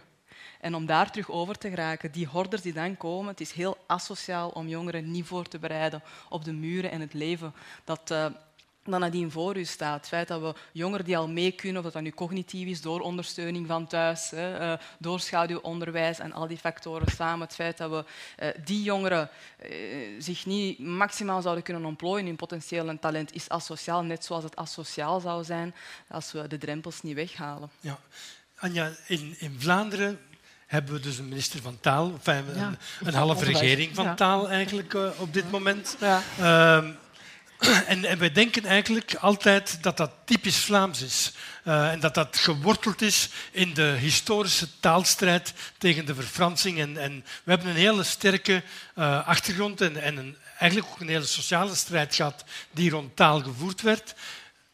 Hoe klinkt dat in Nederland? Uh, wordt daar de achterstand met name van, van, van kinderen die een migratieachtergrond hebben, wordt dat ook op taal gelegd? Absoluut daar, daar ligt voor een belangrijk, wordt, wordt het probleem gelegd dat kinderen dus geen Nederlands thuis leren, niet Nederlands pratend naar school komen. Um, en wij hebben daar, ik, ik, ik weet niet zeker of jullie nou dat. Wij hebben daar enorme kans laten liggen. Um, want uh, uh, er blijkt, en daar heb, heb je me weer met wetenschappelijk onderzoek, als kinderen dat is oké, okay, uh, hè? Is... Uh, ja. maar ik gebruik ook degene die ik graag lees. En dat doen anderen ook. Dat zeg je? Ik gebruik ook de onderzoekers die ja. ik graag lees of die ik wil ja. geloven, net zoals de anderen. Dat, ja. dat wou ik gewoon even zeggen. um, blijkt als kinderen niet Nederlands pratend naar school komen, dat je ze het best helpt in hun thuistaal. En ze in feite de school laat wennen aan. het is een enorme shock als jij niet Nederlands pratend naar een school komt. En dan wordt van jou vanaf moment nul verwacht dat jij Nederlands praat. Dat is bijna niet te doen. Nou, uh, uh, er zijn dus initiatieven geweest om ervoor te zorgen dat kinderen dan begeleid werden door speciale leerkrachten, die, die dus of Turks of Marokkaans of Berbers of whatever machtig waren, om de kinderen te laten te wennen. Dat uh, is een enorme rel geworden op een gegeven moment. Ik heb daar ook een stuk over geschreven. En dat is verboden. Kinderen moesten gelijk vanaf dat moment, want dat was echt de politieke overtuiging, moesten gelijk Nederlands gaan leren spreken.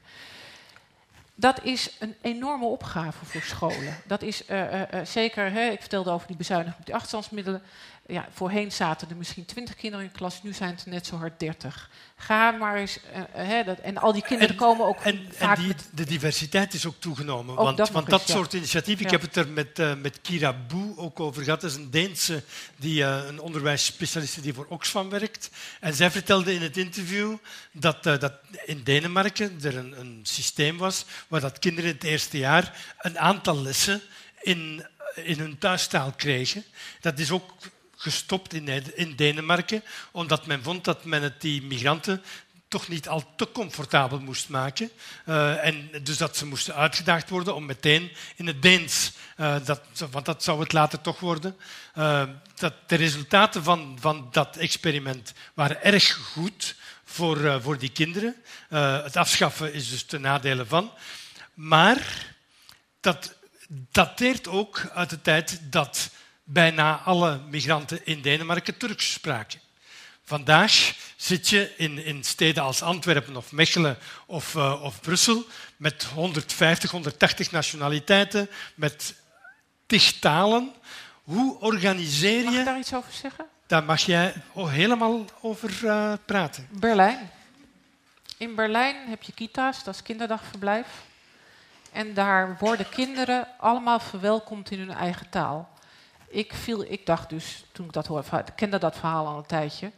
Uh, prachtig verhaal, maar mijn jongste dochter woont in Berlijn. En die heeft een tijdje gepast op een Nederlands kind daar. Zelfs Nederlandse kinderen worden daar in hun eigen taal onthaald, zoals dat heet. Ik weet alleen maar, ik dacht middenklasse ouders, nou dat, afijn. Ieder kind wordt daar in zijn eigen thuistaal onthaald en wordt zo op die manier het Duits uh, Kinderen blijken daardoor gewoon veel beter te presteren. Het is eigenlijk heel simpel, precies wat jij zegt. Ja, het is wel een enorme klus. Maar je kan ook bij jezelf denken, ja, waar, waar betaalt zich dit uiteindelijk verder uit? We, we zitten nu op een niveau hier in Vlaanderen en in Nederland waarin we constateren dat het alleen maar achteruit kachelt. En, en nou, ik gaf jullie dat voor, voorbeeld van Head Start, van uh, de voorschool in de Verenigde Staten. Ja, als je dat dus goed doet, dan kan je daar enorme stappen mee maken. De ellende is, we doen het niet goed. Dat, is, dat maakt het dus zo naar. En, en in, in de benadering zie je op dit moment heel erg de focus op we moeten beter excelleren. Ja. Terwijl in het artikel dat we gisteren, dat John van Dalen voor ons gisteren schreef, een van de experts zegt we moeten, daar, we moeten om beter te scoren in dat PISA-onderzoek, moeten we niet mikken op de beste leerlingen, maar moeten we diegenen die achterblijven beter ondersteunen. Want, want dat haalt het gemiddelde naar beneden, omdat we aan die achterstand eigenlijk veel te weinig doen.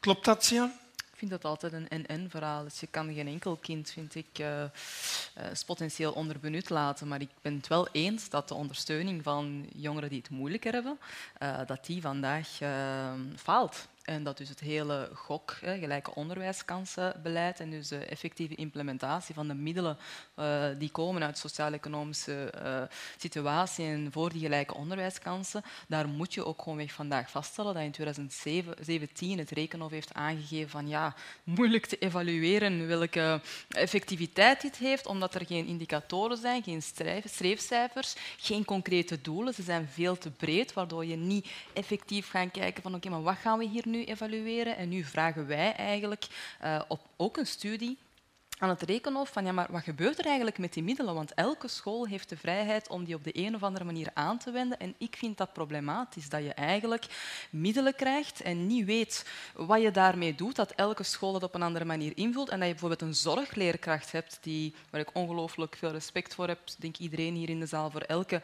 uh, leerkracht die daar inderdaad elke dag uh, voor die klas gaat staan. Maar er is niemand hier in de zaal die met de 101 zorgvragen van onze kinderen, jongeren en leerkrachten aan de slag kan gaan elke dag. En als we daar niet beter in investeren, als we die middelen niet effectief sterker gaan investeren met, met, met concretere uh, doelstellingen, concretere indicatoren, maar ook met de juiste mensen en dus met experten, wat mij betreft. Niet allee, een zorgleerkracht die wordt gevraagd in een school van ja, zie je dat zitten om dat op te nemen, maar dat je echt op zoek gaat naar experten die om moeten gaan met taalontwikkeling, met leerstoornissen, met uh, meer anders hoogbegaafdheid, uh, met culturele, persoonlijke identiteitsontwikkeling, gelaagde identiteitsontwikkeling vandaag. Uh, er zijn zoveel zaken, welbevinden, er zijn zoveel zaken waar je experten voor hebt die we vandaag niet inschakelen. En ik vind dat een gemiste kans. Net zoals het een gemiste kans is dat wij in Vlaanderen niet echt de cultuur hebben om uh, naar leerkrachten toe voor bijscholing en nascholing. Mm -hmm. Ik bedoel, ooit was ons onderwijs de motor van sociale mobiliteit voor zoveel kinderen uit arbeidersgezinnen. Het was ook een kansenmachine die ervoor zorgde dat heel veel mensen, misschien hier in de zaal, maar zeker en vast in dat parlement, plots de kans hebben gekregen om naar de universiteit te gaan en plots een diploma te halen en een job te vinden waar de ouders alleen maar van konden dromen. Ooit was dat de realiteit en er werd aan hen een belofte gedaan. Een belofte dat als je hard werkt, dat je vooruit geraakt in het leven. Een belofte die we vandaag niet meer nakomen. Want er zijn heel veel mensen die heel hard werken, maar niet het gevoel hebben dat ze vooruit geraken. Net zoals er heel veel leerkrachten en leerlingen zijn die hard werken, maar niet het gevoel hebben dat ze vooruit geraken. Ik denk dat we terug naar die belofte moeten werken en echt effectief uh, dat gelijke kansenverhaal moeten zien als een zijde Net zoals excellentie en kwaliteitsvol onderwijs een zijde is van dezelfde ja. medaille. Nele, ik wil nog even naar jou komen rond taal. Want als we het over taal hebben in onderwijs, en, en taal is gigantisch belangrijk om, omdat het een, een, middel is om, om kennis te verwerven, om te communiceren, om te functioneren in de samenleving. Maar als we het over taal hebben, dan hebben we het bijna vanzelf over kinderen met een migratieachtergrond. Ja. En eigenlijk nooit over kinderen met een armoedeachtergrond. Ja. Terwijl dat de taalachterstand van kinderen die echt uit, zeker uit generatiearmoede komen, dat die ook reëel is. Maar daar hoor ik eigenlijk nooit over spreken en ik zie daar ook weinig concrete zaken rond gebeuren. Ze zei dat ik natuurlijk niet zie wat er allemaal aan fraais gebeurt. Nee, dat klopt. Ik kan daar niet meer over zeggen, want er is niet meer... Er, is, er zijn geen speciale initiatieven voor kinderen uit generatiearmoede qua taal. Hè. Als, als het gaat over we gaan taaltesten afnemen van vijfjarigen, tienjarigen, dan zullen zij ook die taaltest afleggen. En mogelijk ook in een taalbad of een ander traject op maat. Want ik, ik, allez,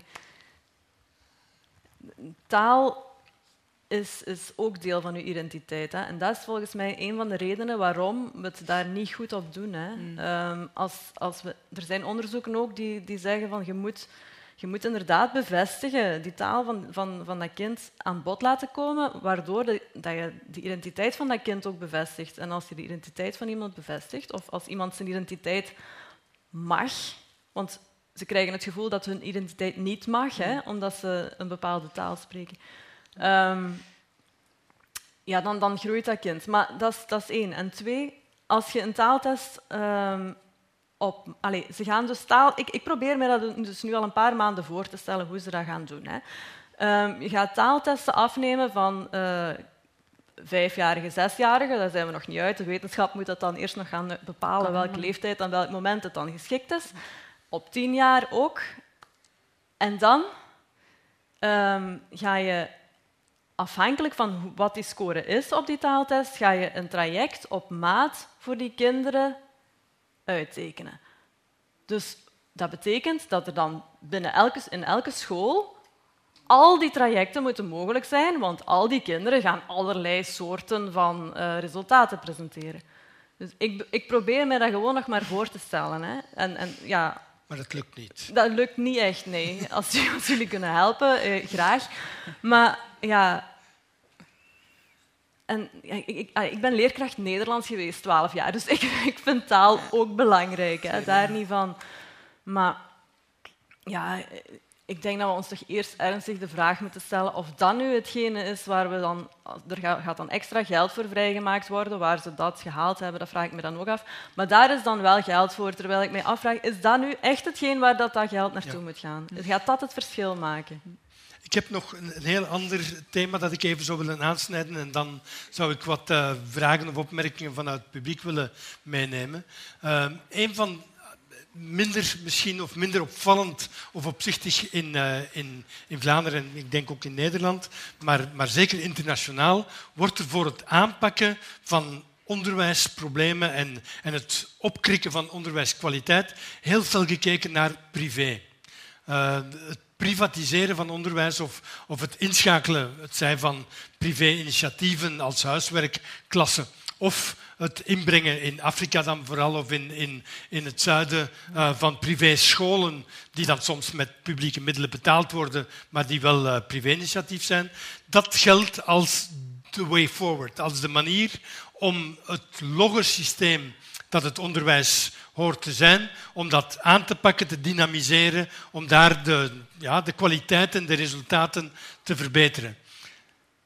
Anderen zeggen, en dan verwijs ik naar het rapport van, van Oxfam van een paar maanden geleden, de enige manier waarop we ongelijkheid in onderwijs kunnen aanpakken is publiek onderwijs. Door de overheid georganiseerd, voor iedereen toegankelijk. Dat is de manier waarop onderwijs echt kan werken als een, een machine om ongelijkheid te bestrijden. Al was het maar omdat daar dan alle klassen samenkomen en ze elkaar vooruit trekken, terwijl in elke vorm van privatisering, waar we het er straks ook over gehad hebben, uh, en dan gaat het niet alleen over winstgedreven, maar ook over andere privéscholen, krijg je segregatie. Mag ik hier iets over zeggen? Ja, nee, Volgens mij wel. Ja, ik, ik, ik heb uh, toevallig ook van de zomer hier een stuk over geschreven, of voor, na de zomervakantie voor de correspondent. Um, zowel in Engeland, de Verenigde Staten en Zweden is er een vorm van privatisering heeft daar plaatsgevonden. Er, eh, en met het idee van, weet je, dat logge publieke onderwijs, die speelt het niet klaar, uh, de markt moet het gaan doen. En dat heeft ervoor gezorgd dat er een flink deel van dat publieke geld naar commerciële partijen is gegaan. Nou, Zweden, dat is voor iedereen altijd een soort walhalla van gelijkheid geweest. Uh, begin jaren negentig heeft een conservatieve regering daar de markt opengegooid. En uh, de man die daar het brein achter was, die is begin 2000 een bedrijf begonnen en heeft allemaal scholen opgezet. Uh, kunstkapscholen, ik weet niet of jullie er hiervan hebben, we hebben er namelijk ook last van in Nederland. En ehm, Onlangs is er geconstateerd dat Zweden een van de ongelijkste landen is geworden in 15 jaar tijd. Want, en dan krijgen we hetzelfde uh, verhaal waar we het net over hadden, middenklasse ouders ontvluchten het publieke schoolsysteem. Daar blijven de leerlingen achter met de minste kansen. En die gaan naar die, uh, nou ja, in dit geval bijna commerciële scholen. Hey, er gaat dus publieksgeld naar die scholen. En dat bedrijf mag winst maken met die scholen. Precies hetzelfde verhaal in de Verenigde Staten met charter schools. Precies hetzelfde verhaal met uh, scholen in Engeland met de free schools. Scholen mogen daar dus winst maken. Maar uiteindelijk blijkt uit al het onderzoek dat niemand hier iets mee opgeschoten. Zeker die achterstandsleerlingen niet. En dat het, eh, de ongelijkheid ongelooflijk hard toeneemt. Ik, de reden waarom ik dat stuk heb geschreven, is om in Nederland mensen daarvoor te waarschuwen. Want wij staan min of meer op hetzelfde punt om dit te gaan doen. Wij hebben een verruiming in artikel 23 gekregen, waar het veel makkelijker wordt om dit soort bedrijven op de achtergrond zo'n school op te zetten. Ik maak me daar hele grote zorgen over. En, en het is daarom dat ik het ook aanraak, omdat heel vaak krijg je dan het argument als het daarover gaat van, kijk, als die scholen goede resultaten neerzetten, uh, en, en betrekkelijk inclusief zouden zijn, wat is dan het probleem dat ze winst maken? Als ze inclusief zijn en als ze goede prestaties afleveren, maar dat doen ze dus niet. Die school in Zweden, blijken, blijkt dus ook nog eens een keer inflatie te zijn in scores. De leerlingen presteren daar dus niet beter als de soortzelfde sociale klasse in, in het publieke systeem. Dus het is absoluut voor niets geweest om deze scholen op te richten. Zelfs in de Verenigde Staten, charter schools doen het op een enkeling naar, maar als je het over het algeheel kijkt, helemaal niet beter als publiek onderwijs. Dus waarom doen we dit? We onttrekken enorm veel geld aan het publieke stelsel. En ik denk dat dat heel kwalijk is. Hmm. Heel kwalijk. Is daar, zijn daar ideeën over, Siam, bij ons? om, om dat soort uh, bedrijven ook toe te laten? Nee. nee. Zou, zou, ik, ik, breng het ook een beetje in natuurlijk, omdat ik zou denken, als er één partij uh, daar gevoelig voor is, is het misschien uh, de liberale partij, mm -hmm. die daar... Waar wij vooral op dit moment wel moeite mee hebben, maar dat is iets dat gewoon nog altijd status quo zal blijven, is, is uh, het hele verhaal van koepels en netten. Hè. Het is heel versnipperd. En je weet op een gegeven moment niet meer waar blijven de middelen hangen. Mm -hmm. uh, en dus hebben wij nu wel uh, een heel duidelijk uh, signaal ook opgenomen dat we echt wel moeten gaan, de middelen moeten naar de leerlingen gaan, zoveel mogelijk. En uiteraard is ondersteuning belangrijk, noem maar op, maar er is heel weinig transparantie en, en er zijn veel dingen over te zeggen. Dus je kan ook niet zomaar kort door de bocht gaan en zeggen ja, die koepels die nemen geld. Nee, want er zijn ook heel veel zaken die zij, ja, waar, waarin zij leerkrachten ontlasten. Dus dat is niet zo evident. we leven echt wel in, in wat dat betreft, ja, dat verzuilt uh, landschap nog steeds. Ik ben zelf een kind van het school, het ateneum. Dat is van mijzelf een heel bewuste keuze geweest om, om, om naar het ateneum te gaan. Ik ben er ook heel... heel, heel uh... Toen je zeven jaar was? Uh, het ja, twaalf. um, maar altijd wel naar het gemeenschapsonderwijs geweest. En uh, ja, omdat ik vooral in dat pluralistische uh, heel, hard, heel hard geloof natuurlijk. maar Uiteraard zijn er wel initiatieven die ondersteund worden die met educatie te maken hebben. Uh, als ik kijk naar initiatieven in Antwerpen, er zijn er heel veel ook in Brussel, uh, zoals PEP bijvoorbeeld, die ja, gewoon eigenlijk een uitdaging heeft gezien, namelijk dat heel veel kind, democratisering van onderwijs, hè, dat uh, ouders beter geïnformeerd zijn over de mogelijkheden die er zijn, dat jongeren veel vroeger eigenlijk weten wat, wat hun krachten zijn wat je mogelijkheden zijn. Die doen heel veel aan remediering. Eigenlijk uh, ja, vullen zij toch wel een, een, een gap op hè, in heel die oh onderwijsongelijkheid en die kloof die er is. Proberen zij toch echt wel keihard in te zetten in die wijken werken ze heel nauw samen met hun ouders ook, uh, om echt wel die jongeren wel degelijk ervan te doen overtuigen dat ze alle talent in huis hebben, aanleg en interesse om de juiste keuzes te maken en dus ook het watervalsysteem tegen te gaan. En die initiatieven krijgen terecht ondersteuning, vind ik. Ze zijn ook impactvol. Die meten hun impact. Net zoals ja, wij al jaren doen met Let's Go Urban. Op een gegeven moment zijn wij ook met de E van educatie moeten starten puur omdat wij zoveel jongeren, we krijgen 800 jongeren per week over de vloer. We hebben per jaar 300 trajecten, educatietrajecten. Dat gaat van jongeren die naar de middenjury nog willen gaan en dus terug willen oppikken en hen in groep voorbereiden, tot jongeren inderdaad speeddating gewijs laten kennismaken met de mogelijkheden van het hoger onderwijs, tot adviezen die tot bij ons komen. En dat heeft niks te maken ik waardeer heel hard elke stroom in ons onderwijs, maar als je een verkeerd advies krijgt, los van talent, aanleg of interesse om, om met je handen te gaan werken of naar het beroepsonderwijs te gaan, ja, dan heb ik daar moeite mee. En dan zeg ik dat ook heel luid en duidelijk, daar moeten we ons tegen verzetten. En dat heeft niks te maken met een onderwaardering van mij uit naar het TSO of het BSO. Dat heeft gewoon alles te maken met het feit dat elke jongere de kans moet krijgen om op de juiste plek in ons onderwijs uh, zijn traject verder te zetten. En dat is vandaag niet. En ik zeg altijd, ik heb het vandaag ook moeten, moeten bovenhalen. Uh, allee, ik bedoel, de Gauss-curve is universeel. En ik heb het gevoel dat wij in België een soort van Belgo-Gauss-curve hebben die heel gekleurd is. En die echt wel afhangt van je sociaal-economische situatie. Het kan niet zijn dat talent of begaafdheid dat dat afhankelijk is van je etnisch-culturele relatie. En als ik kijk naar onze scholen, dan lijkt dat wel zo. Want ga maar eens naar de technische scholen en naar het beroepsonderwijs. En ga maar eens naar het hoger onderwijs aan de universiteit. Dat klopt niet. En daar hebben wij een inhaal uh, te maken. Want waarom? Puur sociaal enerzijds, sowieso. Maar voor zij die dat niet willen horen, want die zijn er ook economisch. We gaan in 2030 iedereen nodig hebben. Elk talent. Op onze arbeidsmarkt. En dus kunnen we vandaag niemand achterwege laten. En dat is gewoon ook een realiteit waarvan ik ook vind dat bedrijven en bedrijfsleiders veel luider, veel luider hun stem moeten gaan laten klinken. Want dat is iets, als je hier in de wind gaat staan, je krijgt echte wind van voren, je kan ervan meespreken. En ik vind dus dat bedrijfsleiders veel luider hun stem moeten laten verheffen en niet alleen maar door een open brief te ondertekenen, maar echt werk moeten maken van ook hun stem in heel die ongelijkheid uh, in ons onderwijs. Goed. Ik had beloofd dat uh, jullie daar tijdig mee zouden genomen worden. Toch uh, een beetje langer doorgepraat met, uh, met de experts. Maar zijn er vragen, zijn er opmerkingen? Is er korte inbreng, zaken die je mee wil zetten in dit gesprek over onderwijs en ongelijkheid? Uh, Jan is de man met de micro.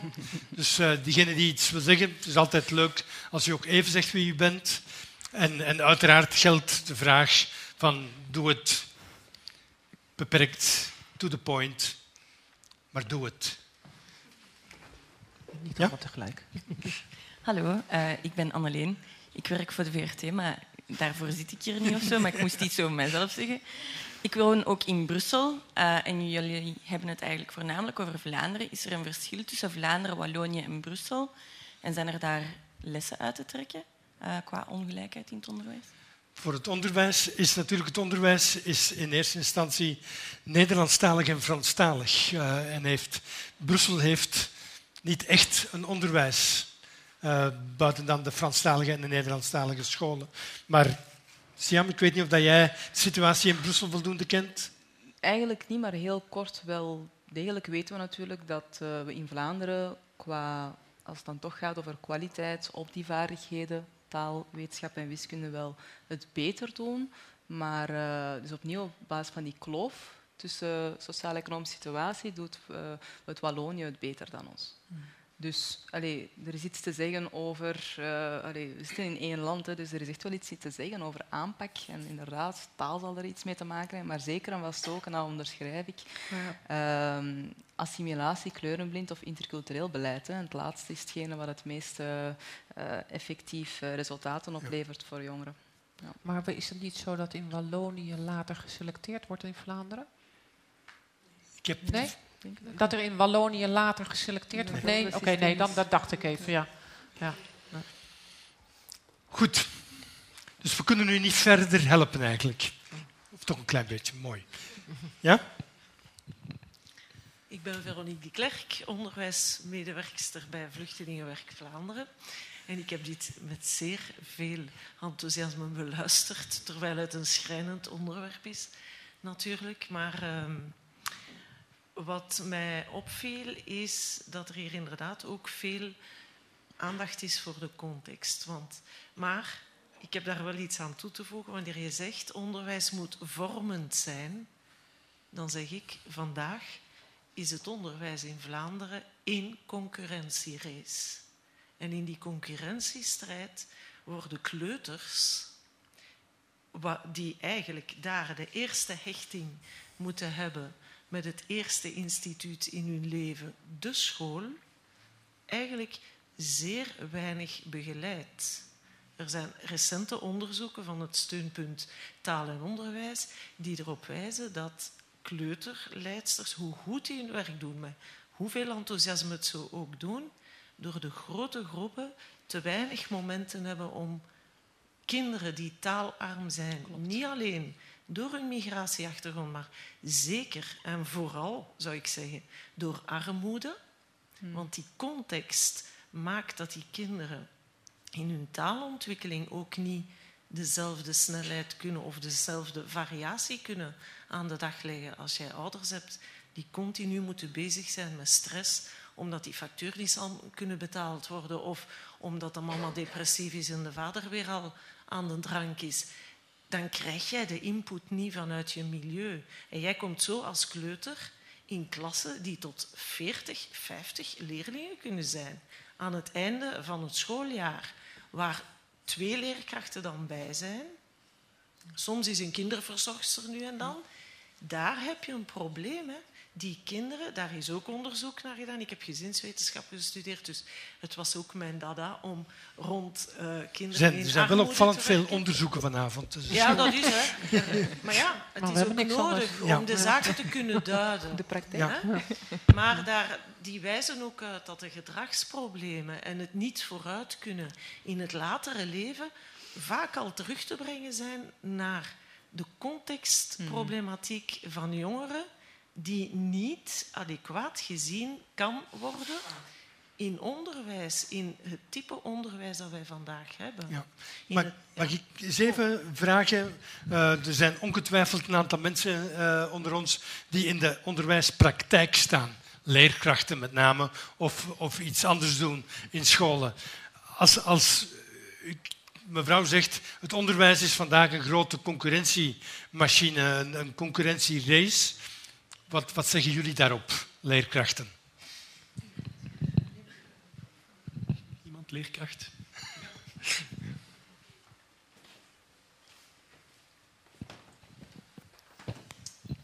Ehm, ik ben leerkracht Nederlands in een uh, Waalse, in een Franstalige school hier in Brussel. En ik herken dat wel ergens, vooral ehm, omdat ik mij ergens heel beperkt voel als ik lesgeef. Zeker omdat er zo'n grote klassen zijn, waardoor ik wel heel veel wetenschappelijke onderzoeken kan lezen en zelf de achtergrond ook wel heb van wat er zou moeten veranderen. Maar ik voel mij zo beperkt in de les zelf om daar iets mee te doen, omdat je gewoon ziet als je voor een klas staat van 28 leerlingen, het bijna onmogelijk is om individuele aandacht te geven voor al die leerlingen. En er kan dan wel heel veel gezegd worden, er moet veel veranderen, er moet meer aandacht besteed worden aan taal. Ja, maar waar zijn die middelen dan precies? Want ik weet wel waar het aan ligt. Ik weet vaak dat leerlingen achter problemen hebben met hun taal, dat de basis er niet is. Maar als leerkracht zelf voel ik mij gewoon gefrustreerd omdat ik gewoon niet de tijd en de middelen heb om daar iets tegen te doen. En ik vind het dan jammer dat daar inderdaad de wetenschappelijk onderzoek er wel zijn, maar dat er dan in, het in de praktijk vaak gewoon die kloof blijft er, zoals jullie ook zeggen, die kloof blijft er zo gigantisch, omdat wij, zelfs als we de kennis hebben, gewoon de middelen niet hebben om er iets mee te doen. Onderwijs heeft investeringen nodig. Ja, en op de juiste plaatsen vooral, denk Ja. ik. Want ik zie wel dat er soms geld... Ik denk dat er wel Ja, geld, geld. is, maar zoals al gezegd wordt, vaak niet in de juiste plaats, omdat dat dan niet gelinkt is aan Exact. wat we dan wetenschappelijk wel weten, maar op een of andere manier komt het dan niet op de juiste plekken Ja. Is er nog iemand die eh, in het onderwijs staat die daar wil op reageren, mevrouw?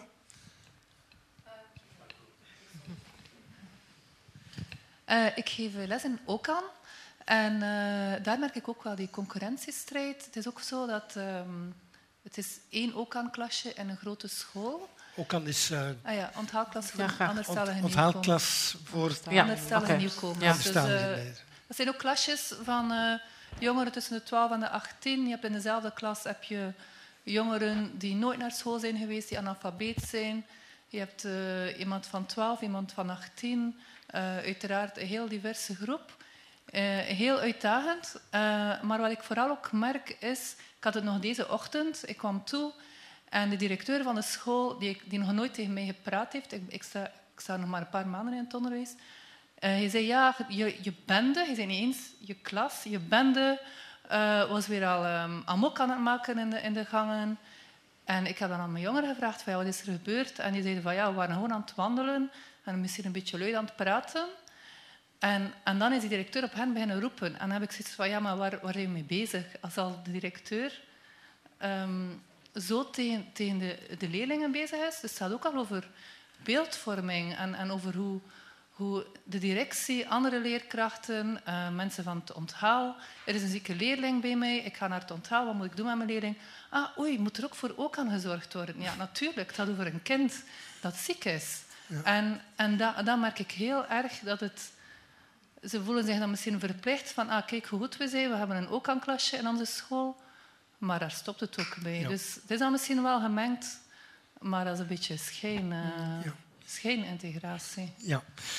Siam, er zijn middelen nodig, ze moeten op de juiste plek. Onderwijs wordt niet onder de kaasschaaf gestoken. Nee, het is zelfs zo, dat weten we ook natuurlijk, eh, dat eh, ons onderwijs, we hebben echt wel wat middelen voor ons onderwijs. Als je vergelijkt in Europa, gaat er per leerling echt wel een, eh, allee, bij de hoogste uitgaves eh, per leerling eh, in Vlaanderen. Eh, dus dat er middelen genoeg zijn en daarom dat we ook op zoek zijn naar waar blijven die middelen plakken. En dat is heel moeilijk op dit moment om te weten van ja, die transparantie, daar zijn wij echt naar op zoek. Daar maak ik ook echt een punt van om daar de juiste studies uh, achter te zetten. Want het klopt, de middelen moeten komen waar ze behoren en dat is in de klas. Dat is ook letterlijk, ik denk dat dat heel vaak wordt vernoemd ook uh, in, in, in, in dit beleid uh, dat we nu gaan, gaan uitrollen. Dus dat staat vast. Er zijn heel veel middelen, net zoals gok- en zesmiddelen. Zeg altijd, waar zijn die middelen? Ze zijn er en er zijn mensen. Dus we moeten daar echt wel mee aan de slag gaan. Maar langs de andere kant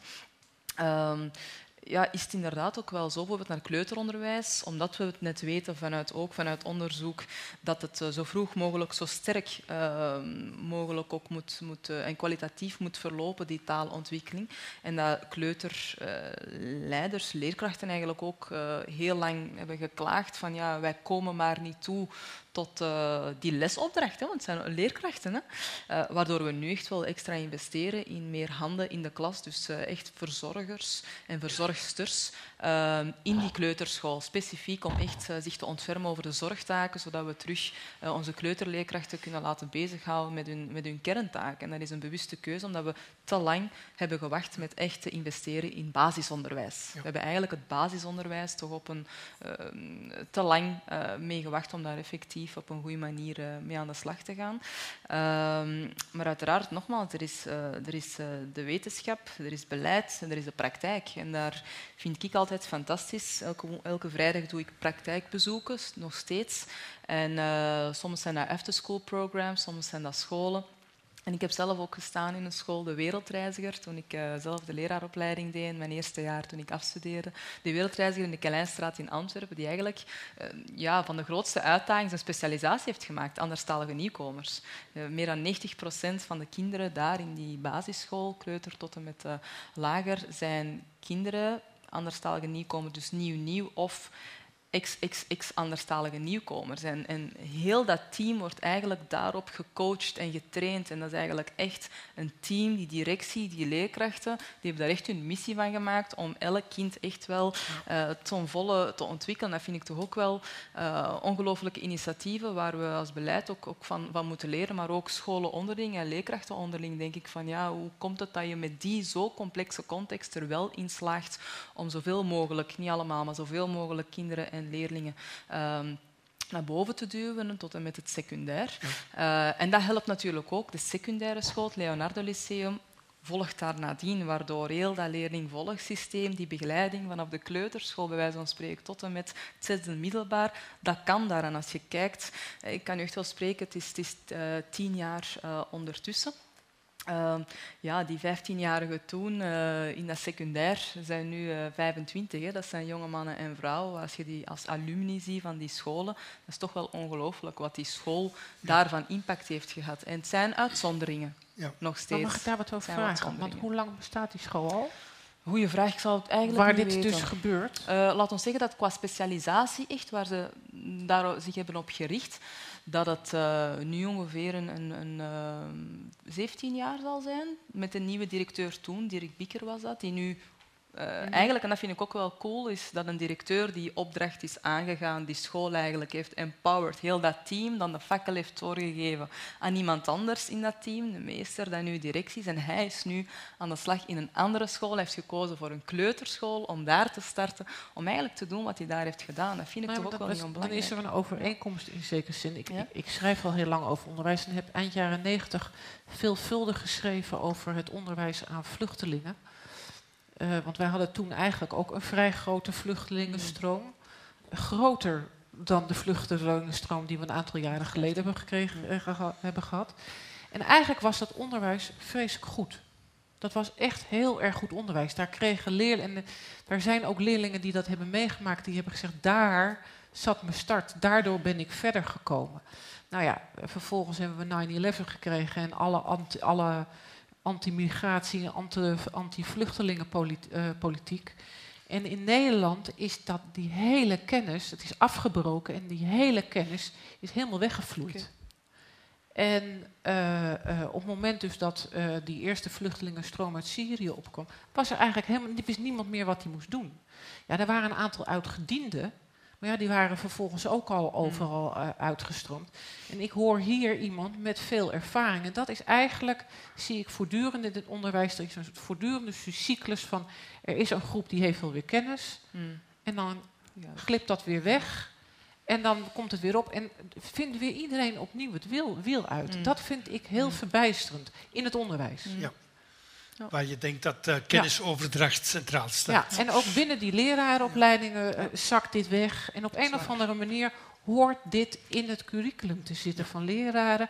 Maar hoort uh, het ministerie van Onderwijs in Nederland de kennis over dit onderwerp dramatisch. Echt zo dramatisch. Want ook die mensen die daar veel verstand van hadden, zijn ook weg. Ja. Zitten ook in andere sectoren nu. Ik ga nog één vraagje laten. Helemaal ter rechterzijde.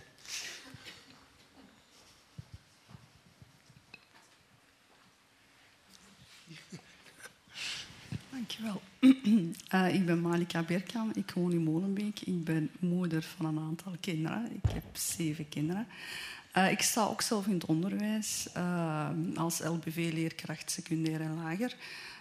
Daarnaast heb ik ook de opleiding gezinswetenschappen. Dan kijk ik terug naar voren.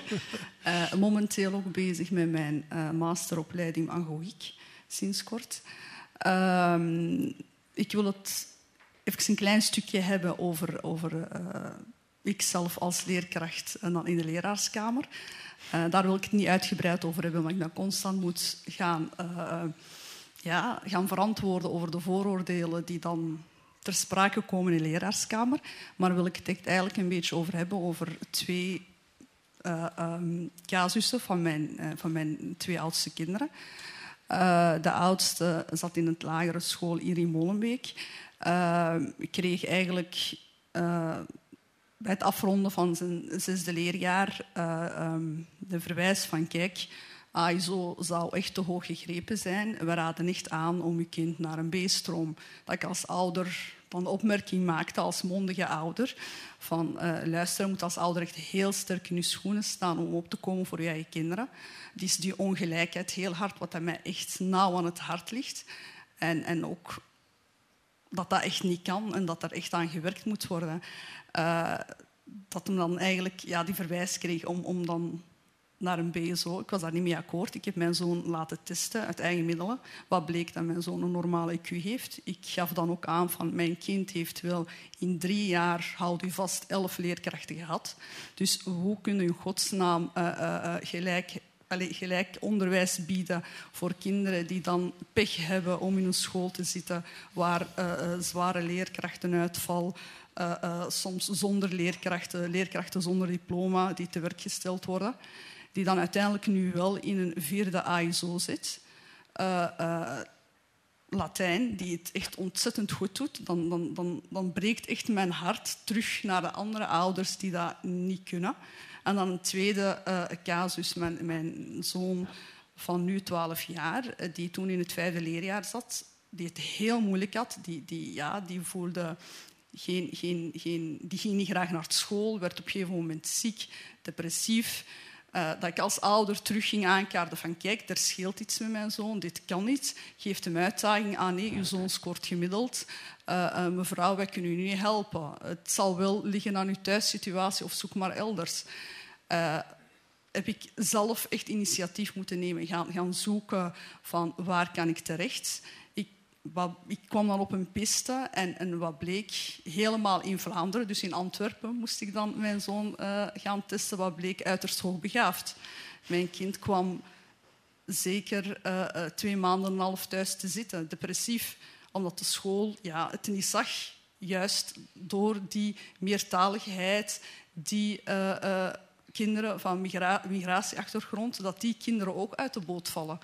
En heb zelfs uit de noodkreet Sven Jats vorige week persoonlijk uh, ontmoet uh, om dat aan te kaarten, omdat dat echt ook een blinde vlek is binnen het onderwijs, binnen de leraaropleiding, het CLB. Um, ja, je vindt eigenlijk enkel in, in privé-instanties om, om je kind te gaan testen. Dan moet er echt heel veel voor over hebben om, om dat te gaan doen. Dus niet iedereen kan dat zich permitteren. Dus daar terug op die ongelijkheid. En, en ja, het is gewoon heel frustrerend. Dag in dag uit voelt je dat dat ook wel een gevecht is langs ouders, hun kanten die hopeloos bijscholing betalen aan 50 euro per uur. Dat je hoort, ik heb nu net een bericht, ik zit hier van, mevrouw Aberkan, kunt u ons helpen? Wij zoeken echt voor, voor mijn dochtertje Sirien, die bijles zoekt. Gaat niet goed en, en ik weet niet wie mij zou helpen. Terwijl dat die ouders het heel moeilijk hebben, centjes bij elkaar moeten gaan, gaan, gaan rapen om, om door te komen voor, de, voor, voor, allez, voor het einde van de maand. En dan toch nog willen, uh, willen dat hun kinderen eigenlijk ook de juiste kansen krijgen. Heel duidelijk. Het is geen, geen vragen, het is een, een, een, bijdrage. Dank u wel voor, uh, voor, voor die verhalen.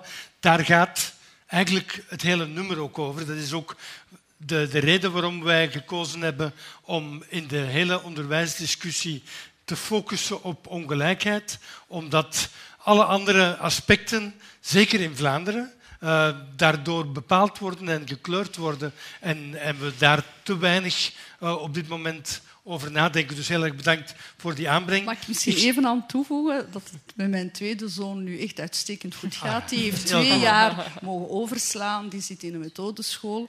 Uh, die mag na de kerstvakantie twee vakken aan de hogeschool ook gaan volgen voor uitdaging.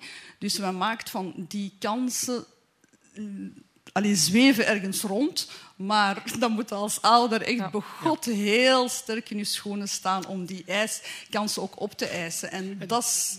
Dat is, dat is de, de, grond van ongelijkheid ja, natuurlijk. Dat is exact het bewijs dat uw afkomst wel degelijk uw toekomst bepaalt. Ja. Moest mevrouw niet uh, de moed hebben en de kennis hebben om dat allemaal zelf naar op zoek te gaan, zelf de middelen bij elkaar halen, om dat te doen, om u te informeren, allee, de wieg bepaalt dus wel degelijk waar je terechtkomt. En dus die blindheid inderdaad, dat het wel degelijk wel eens zou kunnen dat er talent en begaafdheid, anders meer en hoogbegaafdheid zit bij ook jongeren die vanuit zwakkere sociaal-economische uh, milieus komen en jongeren met migratieroutes. Ja, daar moeten we die stereotype beelden die zich ook op de arbeidsmarkt terugvinden. Het is en en. Het is niet alleen in het onderwijs, het is ook op de arbeidsmarkt. Ik ben recruteringsbureau, ben dat begonnen omwille van het feit dat ik zoveel talent en potentieel zag. Allemaal met diploma's, skills, work readiness op zak en die kregen maar niet de juiste vacatures. Postbodes en chauffeurs, het zijn masters. En dat is de onrechtvaardigheid die wij niet mogen toelaten. Nogmaals, nog niet sociaal voor die mensen, voor de hele maatschappij en ook niet economisch. Daarmee denk ik dat wij de avond heel netjes neergelegd hebben.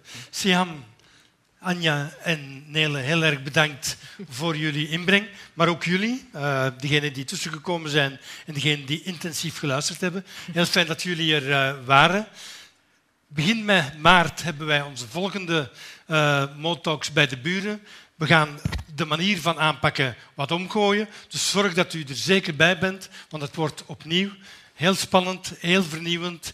Uh, en we gaan het over heel essentiële dingen hebben. Maar dat bent u van Mo gewend. Neem het uh, nummer mee, dat ligt op uw stoel. Uh, kijk zeker eens naar dat kaartje dat daarop kleeft. Uh, ik weet niet of iemand u dat al uitgelegd heeft.